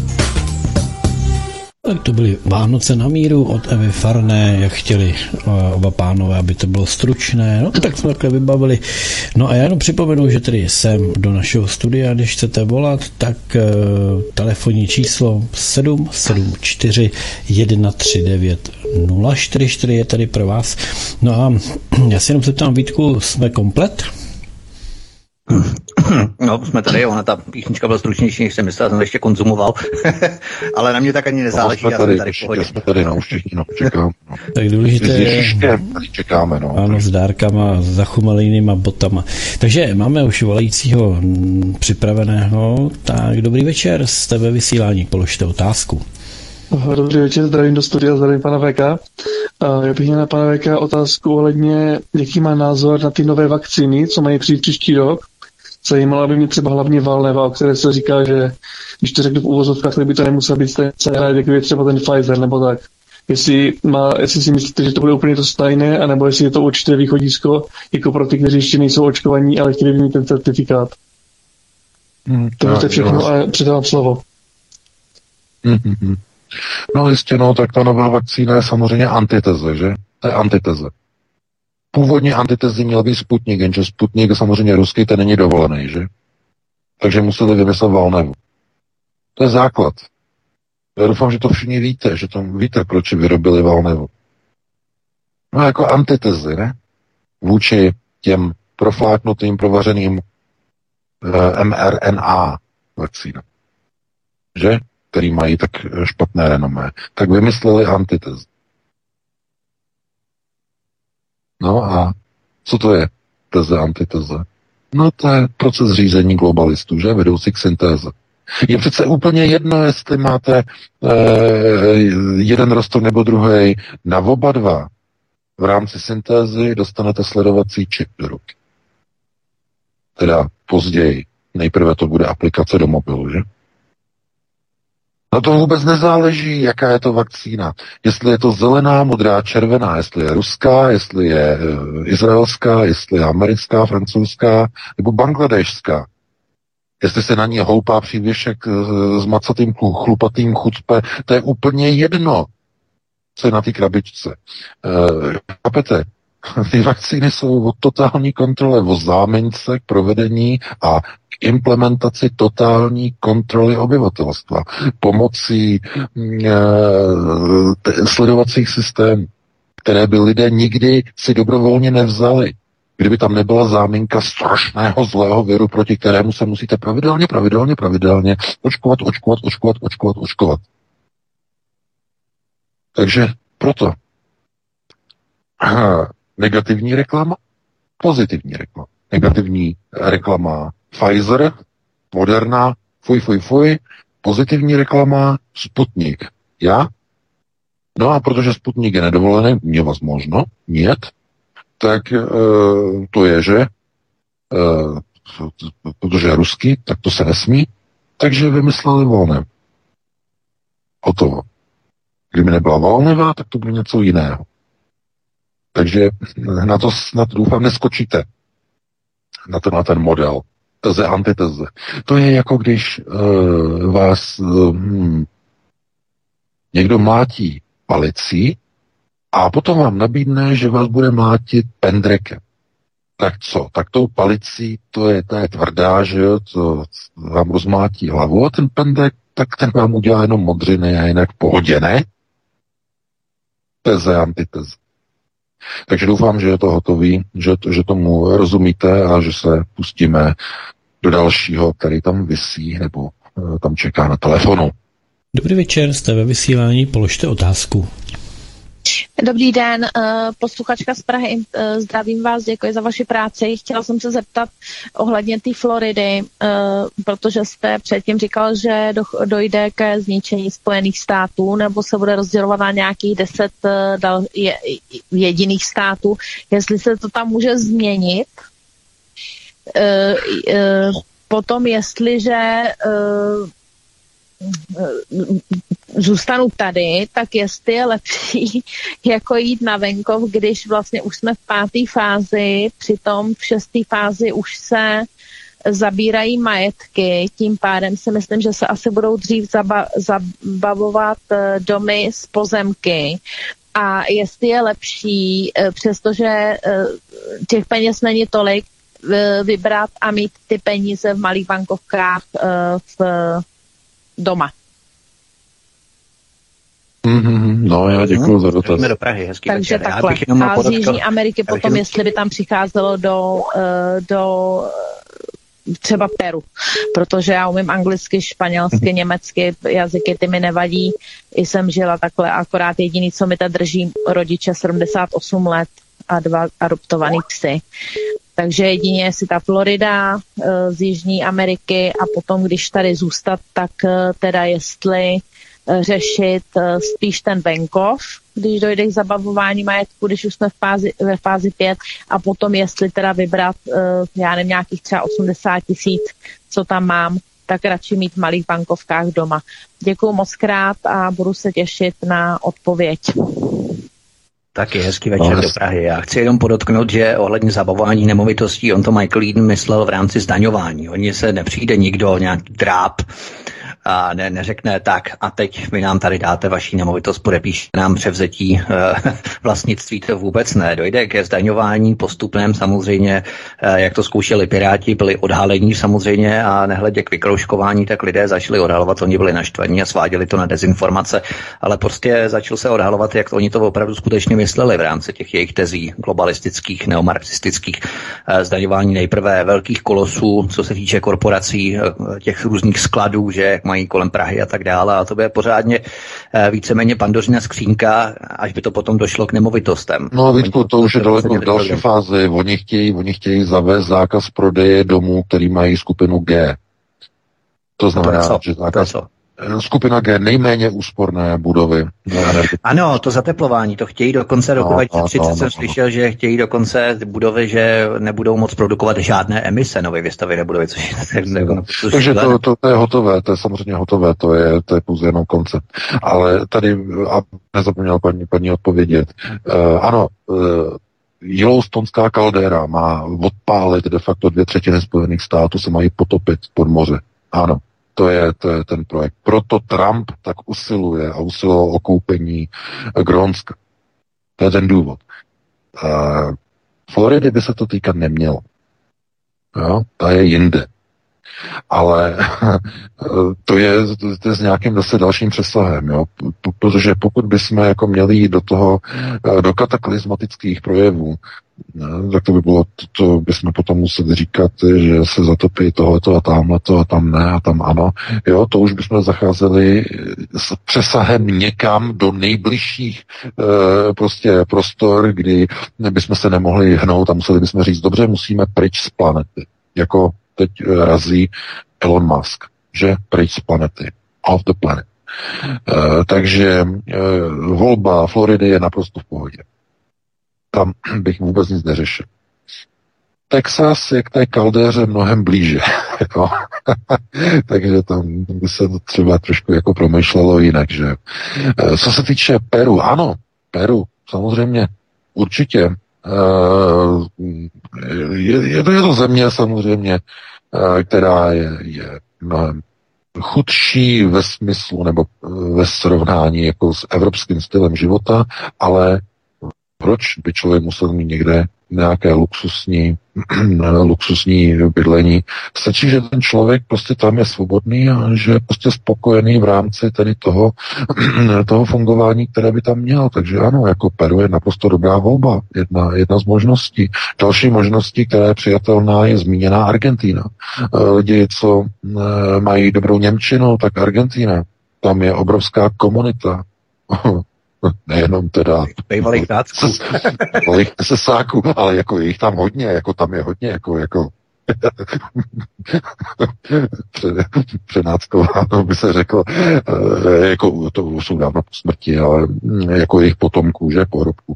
Ale eh, tam opravdu je obrovská komunita eh, německá, takže ano, Argentina, pořád jako mm, to, to je konec konců eh, slušný, eh, sluš, celá vlastně Jižní Amerika, eh, tam, když se podíváte, i Chile přichází v úvahu, prostě to je, mm, to se nedá srovnávat jako vůbec s Evropou. Takže to jsou dobré, dobré volby, tam bych to já vůbec prostě jako neřešil. A paní měla ještě jednu, jeden, jeden dotaz, že e, do třetice. S tím venkovem, jestli je, se vyplatí... S tím venkovem, s tím venkovem. S tím venkovem, Venkov a peníze, hotovost. No, peníze, peníze, peníze. E, no, mít nějaké vybrané peníze v hotovosti je vždycky dobrý, jako jo, když přestanou fungovat bankomaty, vypnou, vypnou elektriku, nefunguje to, tak to je důležitý. Ale pokud to myslíte jako řešení na e, to, že budete prostě odporovat novému světovému řádu, tak to je, to je pozor, to je chybné jako uvažování.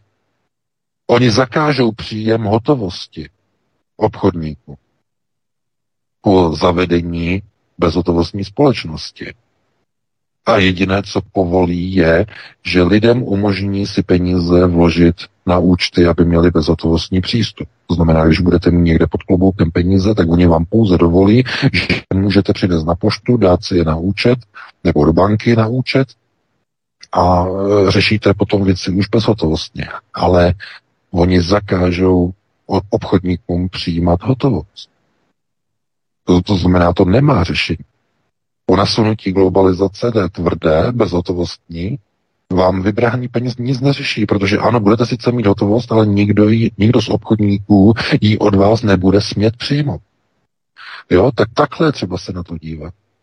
A to samé třeba je s pozemky nebo s nemovitostmi. Znovu, nemovitost je pouze tak dlouhodobým řešením, dokud vám ji pořádně politici nezdaní.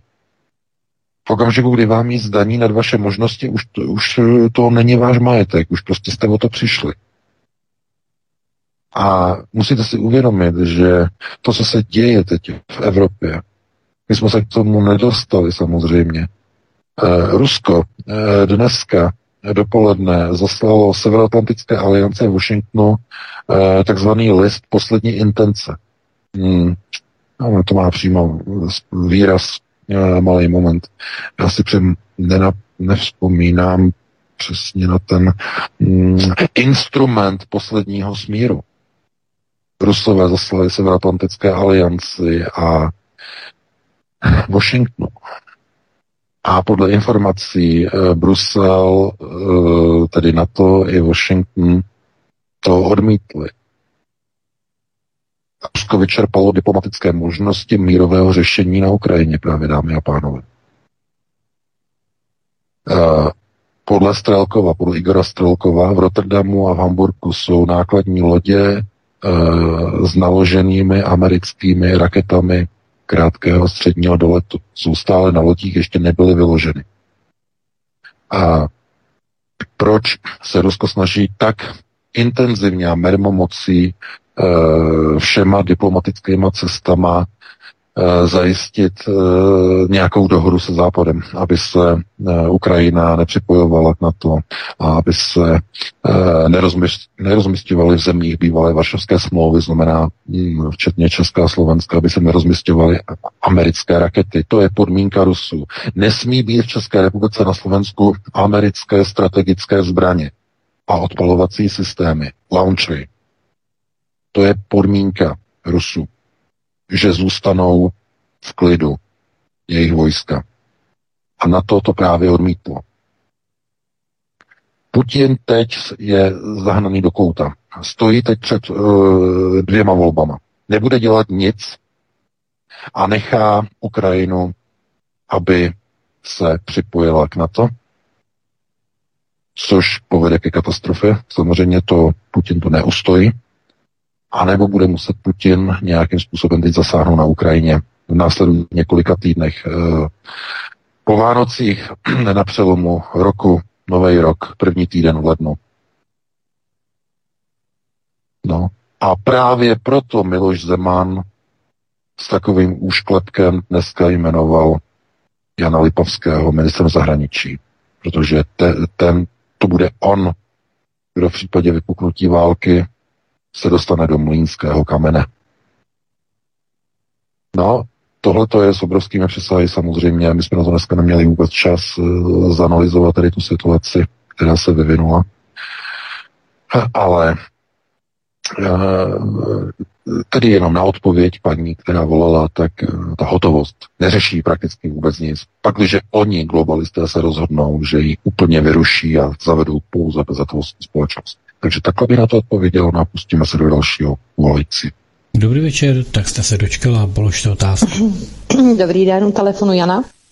Eh, tak to tady tak poslouchám, přemýšlím a eh, jak jsem mluvil o těch dvou možnostech, že oboje je sebevražda, buď vakcína nebo kulka, tak já a můj manžel, teda jsme si vybrali variantu 3, kterou jste nezmínil, a to je, že se prostě nepodáme ani kulce, ani vakcíně. To znamená, nikdy dobrovolně nenecháme zničit svůj život. Takže buď nás budou muset zabít, nebo nás nechají umřít hlady, tak jako tak to není sebevražda. A co se týče první priority, tam jsme absolutně teda na tom dobře, protože samozřejmě naše děti nejsou vakcinovaný, nehodlají se vakcinovat. Samozřejmě možná, že nemůžeme za ně ručit, protože ten systém je možná dožené, jsou mladí, takže budou chtít třeba žít ten život a nakonec zvolejí tuhle variantu, za tím jakoby nemůžeme ručit. Ale eh, každopádně my dva jsme se rozhodli, že prostě nás živí nedostanou. To znamená, pokud do nás budou chtít tohle bodnout, tak buď nás zastřelej, nebo to do nás bodnou, ale násilím nikdy ne s naším souhlasem. A ve světě jsem se eh, tak ani nějak na nic zeptat nechtěla, spíš jsem se chtěla zeptat na to, nebo, nebo chtěla, eh, že samozřejmě jsem četla zjevení, eh, nejsem nábožensky nějak extrémně založená, nejsem žádný církvi, ale zajímám se o to od dětství v podstatě. A tam samozřejmě je nějaký boží zásah na tuhle dobu, protože je to znamení šelmy bez diskuzí.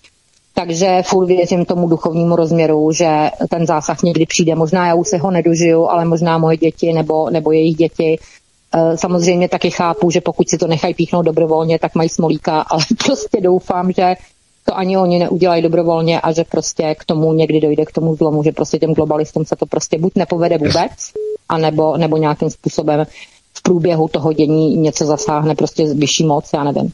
Jo, ale my jsme každopádně rozhodnutí, že i kdybychom měli umřít na ulici pod mostem, tak se prostě nepodvolíme. Tak jenom tak jsem k tomu. To je, uh, ten váš, ten váš uh, přístup uh, přímo vysvětluje tu projekci, o které jsem hovořil na konci minulé hodiny. Já vám to hned vysvětlím. Jo a děkuji za dotaz, nebo za konstatování, jo. děkuji vám. A přeju, a přeju krásné svátky samozřejmě i rodině, jo, přeju. Děkuji, uh, takže, vám taky. No, taky no.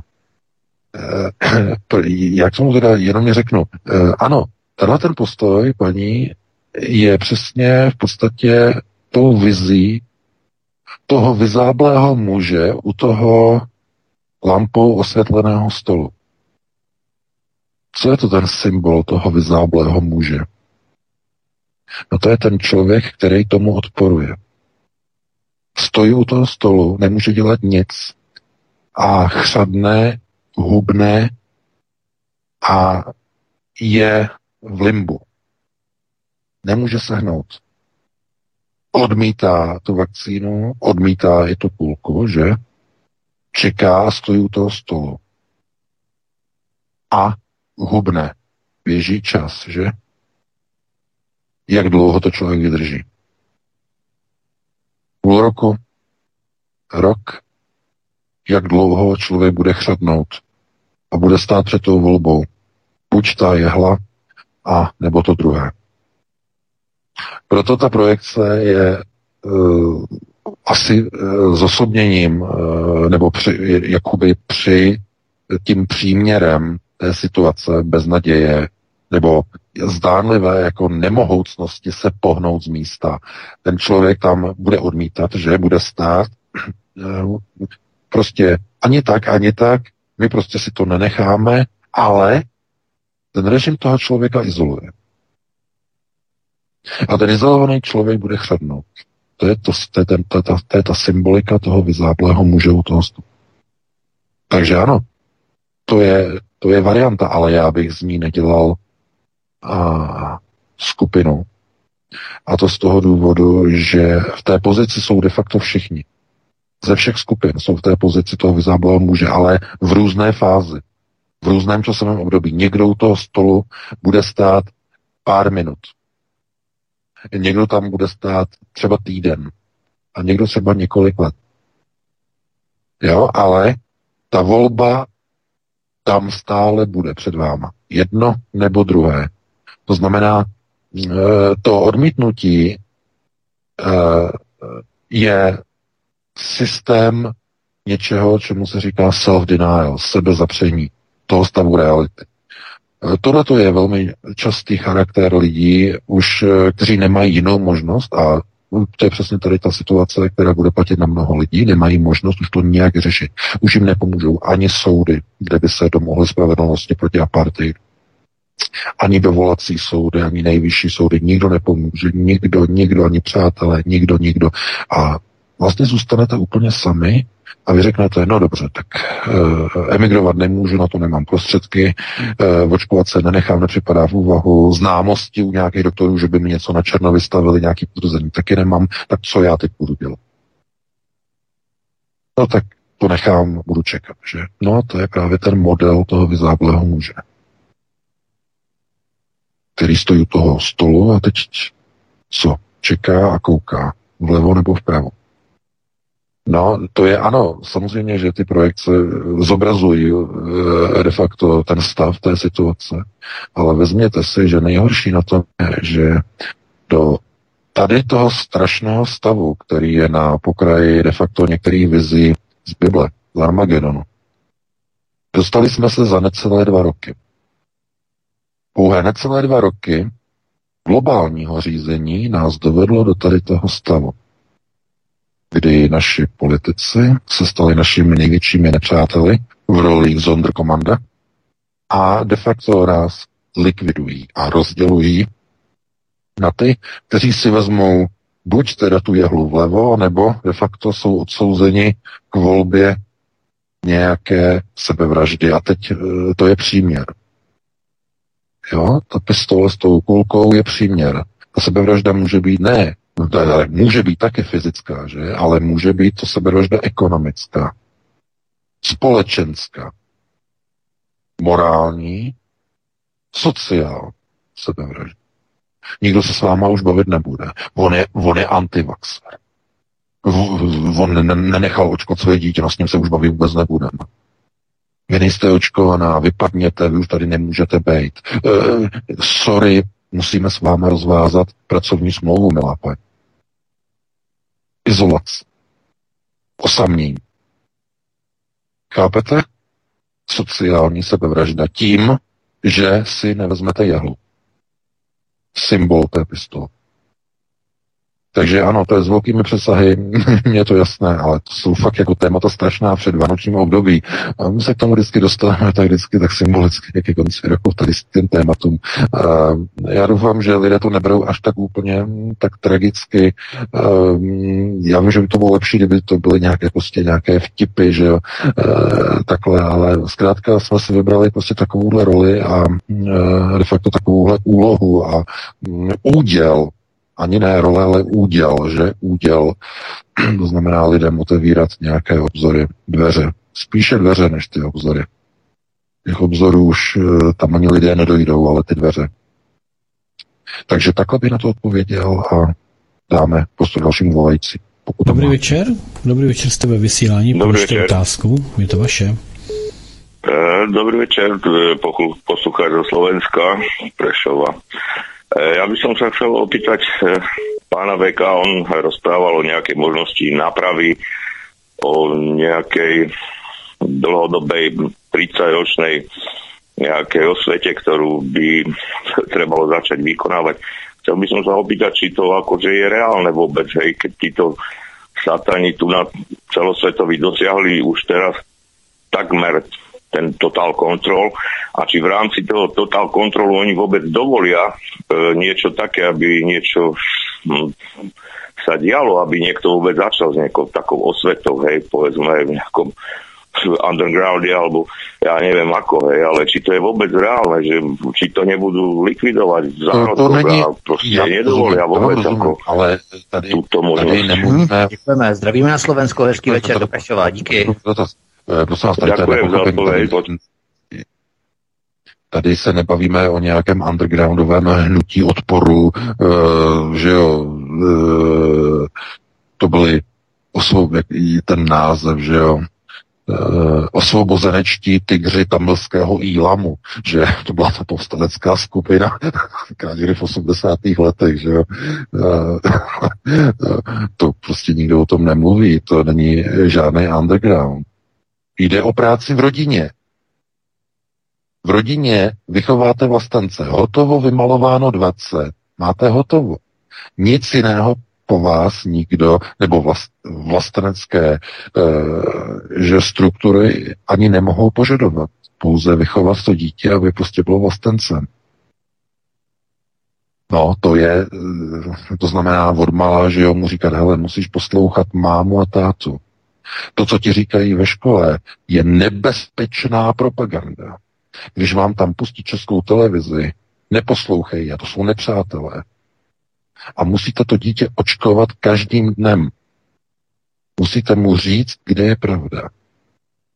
A jakmile tohle to zvládnete, máte hotovo. To dítě zkrátka se stane vlastence. Protože tak ho vychovat. Musíte mu ukázat a říct, co je správné a co je špatné. No nemůže tomu to říkat v 17, v 18, to už je pozdě. Musíte odmala. Ještě než e, nastoupí do školy.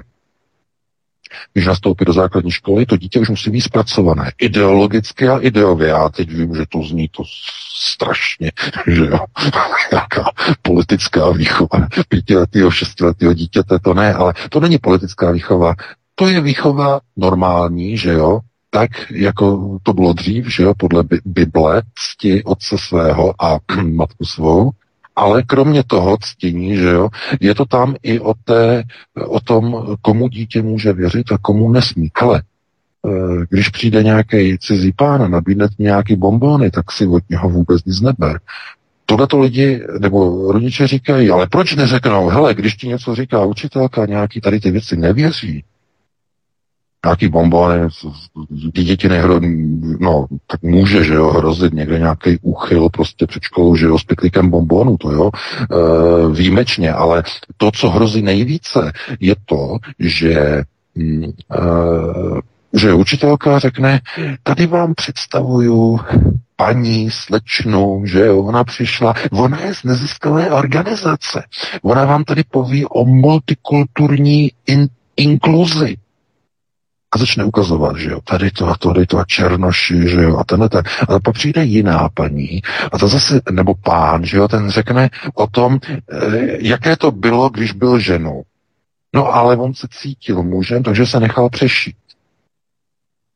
Takže začne dětem prostě vyprávět tom. A vy nevěřte svým rodičům. Vy si můžete zvolit pohlaví, jaké chcete, až vám bude 12, 13, 14, 15 let. Že? Tohle to dělají neziskovky ve Spojených státech. Říkají tomu pro-choice agenda. Pro-choice. Co to je pro-choice?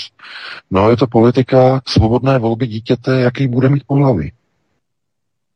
Takže a když uh, ti rodiče nemají čas, no tak globalisté jim vychovají v 18 letech uchyla.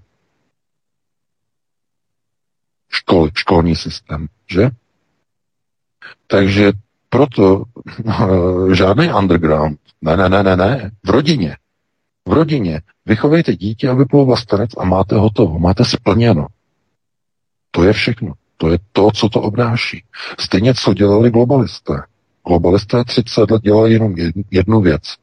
Zaplatili učitele, norské fondy e, překreslili vzdělávací osnovy a začali učit děti e, pro národním záležitostem. Rozbourávání národních tezí, e, propagování multikulty, inkluze a tak dále. 30 let tím to trvalo. A protiprocesy, kontraprocesy vlasteneckých procesů řízení budou trvat stejně dlouhou dobu. To se zkrátka nedá urychlit. S tím se nedá vůbec nic dělat. A e, globalisté na to šli přes školy, protože přes nic jiného na to jít nemohli. A to je právě výhoda rodin. V rodině na to dítě můžete působit pořád pokud na to dítě máte alespoň pár minut denně čas. Takže takhle bych na to odpověděl, no a pustíme se do dalšího volajci. Jste ve vysílání, položte otázku. Dobrý večer. Dobrý večer, sláva a čest vaší práce a dlouhý život a zdraví vám i vašim rodinám. Já, když jsem slyšel tu připodobnění toho osamělého muže s tou pistolí a s tím vaxem, tak dlouho sleduju postapu, zajímám se o to a sleduju zombie war. Mně to přijde jako, že ten člověk je obklopený těma zombíkama, to je téma těch globalistických programovacích filmů, kde v podstatě ty lidi zůstávají sami, buď se odevzdají, když vycházíme z toho, že v podstatě všichni jsme otroci, tedy jsme programovaní jako zbabělci, tak ten náboj poslední je, když už se neměl čím bránit, tak má tu, jestli se nechá sežrat, nebo jestli si prožene tu kulku hlavou. Pak eh, v nějakém jakoby blesku jsem si vzpomněl na ty parašutisty, co zabili toho našeho největšího protektora, pak byli v té kryptě a taky si nechali poslední náboj pro sebe, až boj byl na konci. Nicméně ty se mohli spolíhat na nějakou externí pomoc, vysílali signály plně operace pro nějaký odboj, který byl mimo tuto zemi a měli viděnou osvobození. Když se na to podívám globálu, tak Huxley a Orwellu se jako realizují a tyhle ty zambí války, zajímavá je taková ta, jestli jste čet metro, Rusové počítají už asi dávno s atomovou válkou, protože vyšel ten několika dílný román Metro, který je pro atomový válce, která udaje na Rusku, lidi žijou v metru, jsou tam zase zambíci.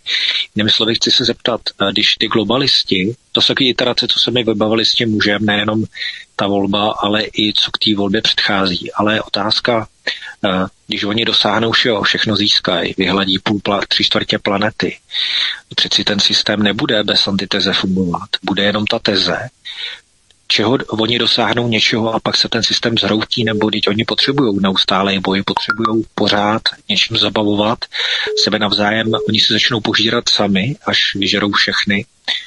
Děkuju, to by byl můj dotaz a jestli to nějakou komentujete, ten můj zmatený myšlenkový pochod a přeju všem zdara sílu. Budu poslouchat, děkuji, hezký večer. No, já děkuji za dotaz. Fajn večer. Tak, taky, taky, taky eh, všechno nejlepší ne, eh, k Vánocu. Ale eh, co se týče vlastně omezování nebo snižování, snižování počtu obyvatelstva, to je, to je cílem globalistů. Podle georgijských kamenů, že? Na 500 tisíc. 500 milionů, tak 500 milionů. 500 milionů obyvatel. Půl miliardy.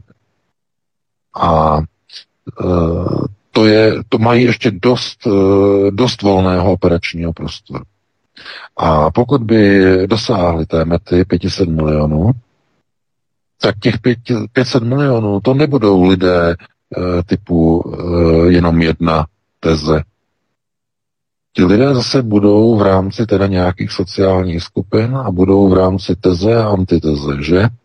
Část z nich bude vedoucích e, pracovníků, část bude dělníků. I ta 500 milionová společnost bude hierarchicky strukturovaná, ovšem v menší podobě. To je, e, tak je to vymyšlené. To znamená, není to eliminace skupin, ale je to redukce populace napříč všemi úrovněmi společnosti. Proto si všimněte, oni, oni likvidují nejenom obyčejné lidi, obyč, ale oni likvidují i herce, zpěváky, elity, sportovce, fotbalisty. Jo rovno. Pagib. Nemají slitování s nikým. Ze všech skupin, dokonce i bankéři. Berou úplně všechny. Vax pagib. A e, proto oni jedou svoji agendu. Všichni ti, kteří jsou na povrchu planety, budou součástí tohoto redukčního procesu. Úplně všichni. Rozdíl je v tom, že ti, kteří vezmou VAX, ten proces urychlí sami na sobě. To znamená, vstoupí do loterie. Jestli ta vakcína, kterou se dostali, jestli jim sedne, a nebo jestli dostali placebo, a nebo jestli dostali zabijáka, že? To jsou ty, ty ampulky, to je ta, to je ta, to je ta ruleta, že? Podle toho článku, eh, eh, jak jsme měli asi před třemi týdny, ta studie Spojených států teda ukázala, že některé šarže eh, vakcín Pfizer a Moderna mají extrémně vysoký objem úmrtí lidí, zatímco jiné šarže mají nulové objemy. Obojí je nepřirozené. To je ten článek, jsem to měl nedávno, tam to pěkně ukázáno. To znamená, to je ruleta. To je jako bubínek ruské rulety. To znamená, e, tam máte 8 otvorů, nebo to je různě, že jsou různý, různý počet, a dáte tam dvě, dva náboje, že jo. To znamená, máte dva ku šesti, že? Tuhletu, nebo že jedna ku třem šanci, že střelíte nebo nevystřelíte. A e, oni to roztočí a teď cvak prázdno, placebo, dobrý, jdeš. E, druhý, cvak, prázdno, placebo, jde. Přijde třetí, cvak, prázdno, placebo, jde. A přijde čtvrtý, bum, ostrá. Rána, výstřel, chlap má zápal plic, umírá na jednoce intenzivní péče po pěti dnech. A další. Vakcína, bum, prázdná, placebo v pohodě. Další, bum, prázdná, placebo v pohodě. Třetí, plná rána, prásk, e, zácpa, e, že tepny, to znamená e, koagulace, má problém se srdcem, srdeční infarkt, bez do nemocnic. A dál, zase další. Jehla, bum, placebo, prázdná. To znamená, to je ruská ruleta. Očkování. Jakou dávku dostanete? Víte to? Nevíte. Takže takhle oni to dělají. Globalčky. No, to je jenom tedy jako na reakci, na odpověď. No, e, pustíme se do dalšího, pokud máme. Já bych jenom e, s dovolením podotkl, že úvodem příštího roku, 3. 5. a potom 10. ledna chystám trojdílný exkluzivní projekt v rámci depopulace planety. Bude to pořad, kde se budu věnovat opravdu elitám, jakým způsobem oni v podstatě pracují na depopulaci lidstva už od hrané fázy, od Tomase Maltuse, od roku 1796, kdy napsal traktát, první traktát o depopulaci lidstva, takzvaný Maltusianismus, nebo Maltusiáni se stali potom Eh, jaksi první vlaštovkou v rámci těch depopulačních snah elit. Eh, to samozřejmě bylo velmi favorizované, preferované čtení mezi šlechtou tehdejší aristokracií.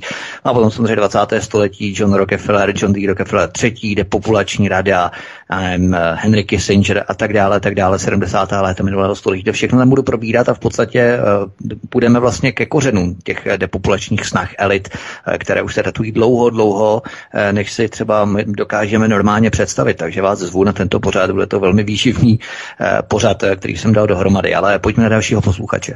Jste ve vysílání, dobrý večer, položte otázku. No, tak právě nám to paní položila.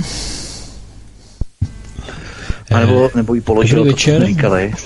Dobrý večer, jste ve vysílání, položte otázku.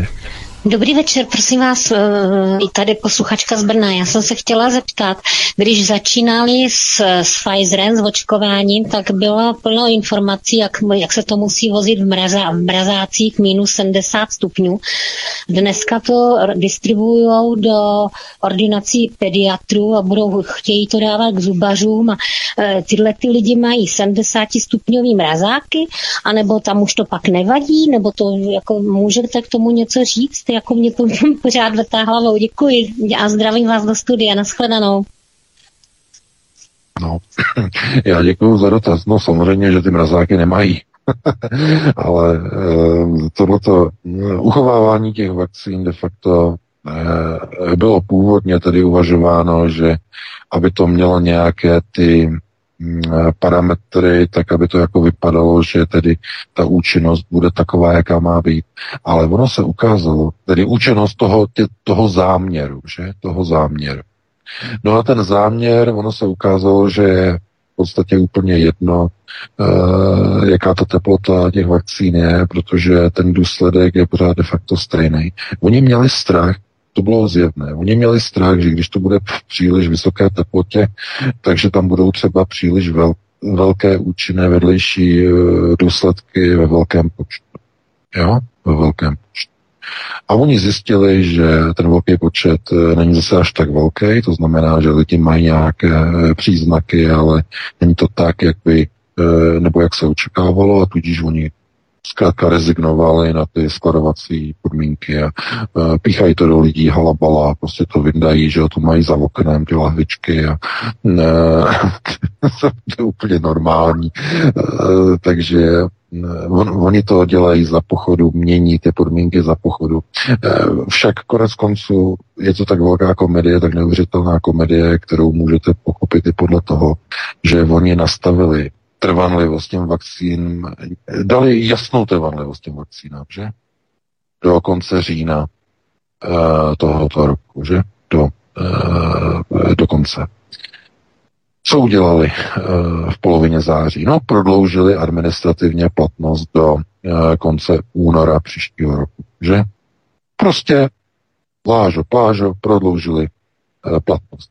Teď se začalo hovořit o tom, že u těch vakcín prodlouží platnost až do 36. U těch samých původních vakcín, které měly expirovat teď na konci října, tak jim ještě další prodloužení dají až do konce června. Chápete? To je neuvěřitelná komedie. To je, víte, to je jako kdyby jste měli jogurty na krámu, že to máte trvalevost Eh, do konce měsíce a oni by potom přišli a řekli, tak je prodlužujeme trvanlivost do, o další dva měsíce, že ho prodloužíme trvan. A to už by byly teda pěkně jetý, potom ty jogurty. A na konci by řekli, tak my to prodloužíme ještě o další čtyři nebo pět měsíců. To je přece nesmysl. Ale oni to tak dělají. Proč to tak dělají? No, protože oni můžou. Oni můžou všechno. Oni, když prodlouží do trvanlivost do, ne- do nekonečna, tak nikdo nemůže vůbec nic. Oni si zaplatí odborníka, toho odborníka pošlou do televize, tam ho posadí a on řekne, je to naprosto bezpečné, ty vakcíny mají neomezenou trvanlivost. Řek, zaplatí dva odborníky, aby, tam, aby se řeklo, že to neříká jenom jeden, že to říkají dva, posadí je do jednoho studia a ten druhý řekne, já se tady eh, připojím k názoru mého kolegy, Eh, rovněž bych to potvrdil, ano, je to tak, ty vakcíny opravdu podle studií, jakých studií, nevíme, jakých studií, řekne podle studií, opravdu mají neomezenou trvanlivost. A teď se ozvou alternativní média, začnou to vyvracet a hned se ozvou eh, dezinformační servery, ruská hybridní válka začíná rozvracet naší společnost, že vakcíny jsou nějaký špatný, když odborníci přece řekli, že mají neomezenou trvanlivost a tak dále, tak dále. Takhle to funguje. Jako bych slyšel panáčky z České televize, že takové ty um, údajně uh, správné pořady, jako máte slovo, tak dále, ten skandál minulý čtvrtek, že Eh, to, měl, to měl být pořad, kde měly být opoziční názory a to, co tam předvedla paní Jílková, Ježíš Maria, to bylo něco neuvěřitelného. To by jednoho musela hamba fackovat. Tohle to, víte, a jemu to ani není trapné. Oni můžou všech. Chápete, není tam žádná zpětná kontrola. V té televizi tam že jo, rodinkaření, to veřej, veřejné tajemství, že když to chtěla rozkrýt, že bývalá členka rady ČT, paní, no to se mi vykouřilo jméno, Vítku. Hanna Lipovská. Hanna Lipovská, ano, ano, přesně tak. Tak, že jo, tak se jí zbavili. Zbavili se jí při zasedání sněmovny a nikdo nic nebude prošetřovat a zkoumat různé smlouvy.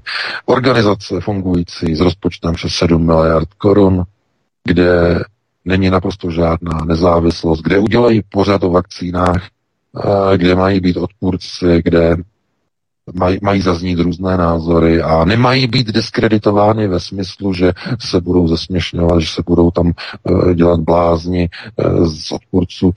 Podívejte se na ten záznam toho, toho pořadu z minulého čtvrtka. To je něco, to je něco neuvěřitelného. Takhle funguje údajně nezávislé médium s rozpočtem přes 7 miliard ročně. Tak máme tady posledního že sluchače. Máme, poslední, máme, poslední, eh, máme 21.59, takže se pustíme do posledního posluchače v tomto roce. Tak to je výjimečné, takže to je, to, uvidíme, kdo to bude. Se ve vysílání, položte otázku. Dobrý večer. Dobrý večer, pánové. Prosím vás, pane VK, chtěl bych se zeptat na Andrease Noaka. Je tu o něm jako by dosti psáno, že to byl největší evropský odborník na grafen a že byl zavražděn. Chtěl jsem se zeptat, jestli k hm. tomu máte nějaké informace, jestli byste nám k tomu mohli něco říct. No, Děkujeme, hezký večer. Já no, mám takový pocit, že to řešili v pátek a volal nám i Petr Luft, který to jméno potom na konci upřesnil. A o tom jsme se zmiňovali právě minulý pátek v rámci pořadu VK. No, minulý pátek, minulý pátek jsme o tom e, řešili. E, tohleto, je, e, tohleto bohužel není na e, posledních pár minut, které mám v tomto pořadu. To je na strašně dlouhé téma. E, ano, Andreas Noák je po smrti a podle těch informací tedy, zem, tedy zemřel při policejním zásahu. E, ty informace se rozcházejí. On měl údajně, údajně, ale to je nepotvrzené, údajně měl problémy s srdcem, měl srdeční bypass a při zásahu policie u něho došlo k zástavě a už ho nenahodili. To znamená, zemřel. Já jsem se snažil zjistit nějaké dostupné informace, které k tomu případu jsou. Hmm, přichystám k tomu článek, ale vzhledem k cenzuře, k mazání v německých médiích skoro vůbec nic není. To se musí všechno prostě tahat prostě po různých, různých zdrojích, které bohužel jsou tak špatně zdrojované nebo tak špatně podložené, že se někdy ani nedají použít, protože to je jedna paní povídala, že ta druhá paní povídala tak dále, to se nedá z toho prostě nějak vycházet, takže uh, zkusím něco připravit, ale uh, teď na to bohužel nemáme čas, takže já děkuji za dotaz. Každopádně to posled... Já bych chtěl jenom doplnit, že by to bylo dobré PR třeba od Alexandra Lukašenko, který by v podstatě mohl konfrontovat přímo oficiálně německou vládu, aby sdělila, co v té úžasné demokracii demokracii se dělo, že při policejním zásahu byl zabitý člověk a aby prostě to dementovali nějakým způsobem, že to by bylo v podstatě dobré, aby poukázal, jo, že by on by to mohl využít úplně perfektně třeba Lukašenko, přímo tuhle tu kauzu. No, jo, to je no, samozřejmě. Tady jde spíš o to, že existuje něco, něco čemu oni říkají prostě informační, eh, informační embargo a eh, de facto... Ještě, ještě hůř pro ně, že jo? V podstatě, kdyby, něco... na to neodpověděli. Ne, ne, ne, ne, ne, to je, to je, to je trochu jinak. To informační embargo způsobuje, eh, nebo funguje takovým způsobem, eh, že Lukašenko sice někdo eh, něco řekne, nebo něco někde posune a německá vláda na to dá dotaz, nebo na to dá reakci, že se jedná o dezinformaci. To znamená, to je a tím to hasne. A uh, oni to nemusí nějak vysvětlovat. Je to stejně jako 11. září. Předložíte důkazy, Eh, techniků, předložíte důkazy mm, eh, stavebních inženýrů, řeknete, že závěrečná zpráva kongresu je nesmysl, co tam je napsané, a co udělá vláda? Vláda řekne, že se jedná o dezinformace. to vymalováno. A, a tím, tím to popřu. Nic jiného dělat nemusí. Řeknou, jsou to dezinformace. Zopakuje to CNN, zopakuje to NBC, jsou to dezinformace, jediná správná je závěrečná zpráva kongresu a hotová. Nikdo to nesmí spochybňovat. Oni kontrolují média. Když kontrolujete média, můžete udělat jakoukoliv lumpárnu. Vy si to sami takzvaně potvrdíte. Vy pozvete hosta do studia, který řekne, trvanlivost vakcíny je neomezená. Pozvete si druhého hosta, který sedí naproti, on řekne, ano, trvanlivost vakcíny je neomezená. A od té chvíle to všichni e, budou opakovat. Řekli to tam na té televizi ti dva odborníci, no, e, to je pravda. A kdokoliv řekne, že ti dva odborníci neměli pravdu, tak řekne, to jsou dezinformátoři. To není pravda, to není pravda, protože to jsou nějaké dezinformace. Zkrátka, eh, informační embargo, eh, když je vydáno, to znamená, že pravda nesmí zaznít, tak oni si udělají svůj vlastní pravdu a sami si ji ověří a sami si ji potvrdí. To je, to je úplně skvělé. To znamená, vy řeknete, tady eh, vypustíme nějakou informaci a aby tomu lidi věřili, tak pozveme do studia dva lidi, kteří to potvrdí. A tím je to potvrzené dvěma lidmi. A je to v televizi, na té hlavní televizi, že na té státní nebo na té veřejnoprávní, tam to zazní a tím je to dané. A koho tam pozveme? No nepozveme žádného Frantu z Horní dolní. Pozveme někoho, kdo má čtyři tituly před jménem a další čtyři má za jménem, že jo? PHD, MUD, PHD a tak dále a tak dále, že? A pozveme druhého pána, ten tam má taky nějak jako podobně před jménem i za jménem, že jo. A teď tady ty odb- Kdo by si dovolil tyto odborníky spochybňovat? No to si nikdo nedovolí. Hotovo vymalová. Takže eh, takhle bych na to reagoval. To bylo všechno. Dámy a pánové, eh, tento rok jsme se zase slyšeli, zase tolikrát, že jo. Eh, probrali jsme spoustu témat, a končíme teda s takovým seznamem témat, které jsme dneska probrali, že jo, s, takovým, s takovou náloží, poměrně pesimistickou, poměrně neradostnou, ale ne zase tak úplně zoufalou, protože e, jste se dozvěděli, že prostě když se odvede dobrá práce na prvním kruhu rodiny, máte hotovo, máte šanci na budoucnost, máte šanci zachránit národ, pokud odvedete práci v rodinném kruhu, pokud vychováte dobrého vlastnice, své dítě. To je to, co povinnosti. Nic jiného ani e, nikdo po nikom chtít nemůže. E, takže já doufám, že se vám to alespoň minimálně líbilo nejenom to dneska, ale po celý rok, když jsme uh, se tady scházeli každý pátek. Dáme se teď dva týdny přestávku a uslyšíme se v novém roce, uh, poprvé tedy po novém roce, opět v pátek 7. ledna, uh, opět od 19.30, no a už ve standardním tedy uh, tónu a režimu budeme probírat aktuální témata z domova i ze světa, už tam nebude žádné speciální téma, eh, jako jsme měli teď. Takže pro tuto chvíli eh, já bych se rozloučil s tebou, Vítku, s tebou, Petře, oběma, oběma vám bych popřál prožití krásné prožití vánočních svátků, e, no a i veselého Silvestra, že jo, úspěšný nový rok a všechny ty věci, které s tím souvisí, že jo, všechny ty petardy a dělobuchy a, a všechny ty ježíšky, že jo, který prostě přijdou a eh, nadělí všechny ty dárky a eh, přitáhnou sebou spoustu těch dárků i doufám, že žádná chucpe. A e, hlavně, abyste byli zdraví, protože to zdraví je nejdůležitější, že jo. To, že to si nekoupíte. A e, to, co jako nejdůležitější, tak aby v rámci té rodiny e, jste na sebe byli milí a hodní, nejenom o těch Vánocích, ale abyste si pomáhali během celého roku. Abyste si byli oporou jeden druhému v rámci rodinného kruhu.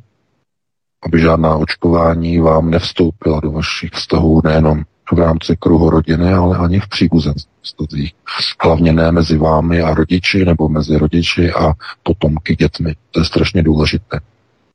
To samé já tedy přeji všem našim posluchačům, přeji to všem našim čtenářům, aby eh, dokázali to samé a aby si prožili vánoční svátky a nový rok tak nejlépe, jak umí. Takže pro tuto chvíli a do konce tohoto roku tedy se s vámi loučím, užijte si to, loučím se e, jenom tedy na 14 dní, no a potom se opět uslyšíme. Takže pro tuto chvíli vám přeji krásnou dobrou Já jí moc děkuji VK za všechna tvá vysílání v rámci celého roku i let minulých. Jak jsem zmínil, je to 211. pokračování našeho pořadu. A my budeme samozřejmě pokračovat i rok eh, příští, takže moc děkuji. Měj se krásně, to Petře, taky ta vysílání i vám, milí posluchači, za to, že nám voláte, že nás podporujete, sdílíte, registrujete se na necenzurový kanál Odyssey, sdílíte odsud naše pořady s panem VK na sociální média, rozposíláváte e-maily, to je velmi důležité.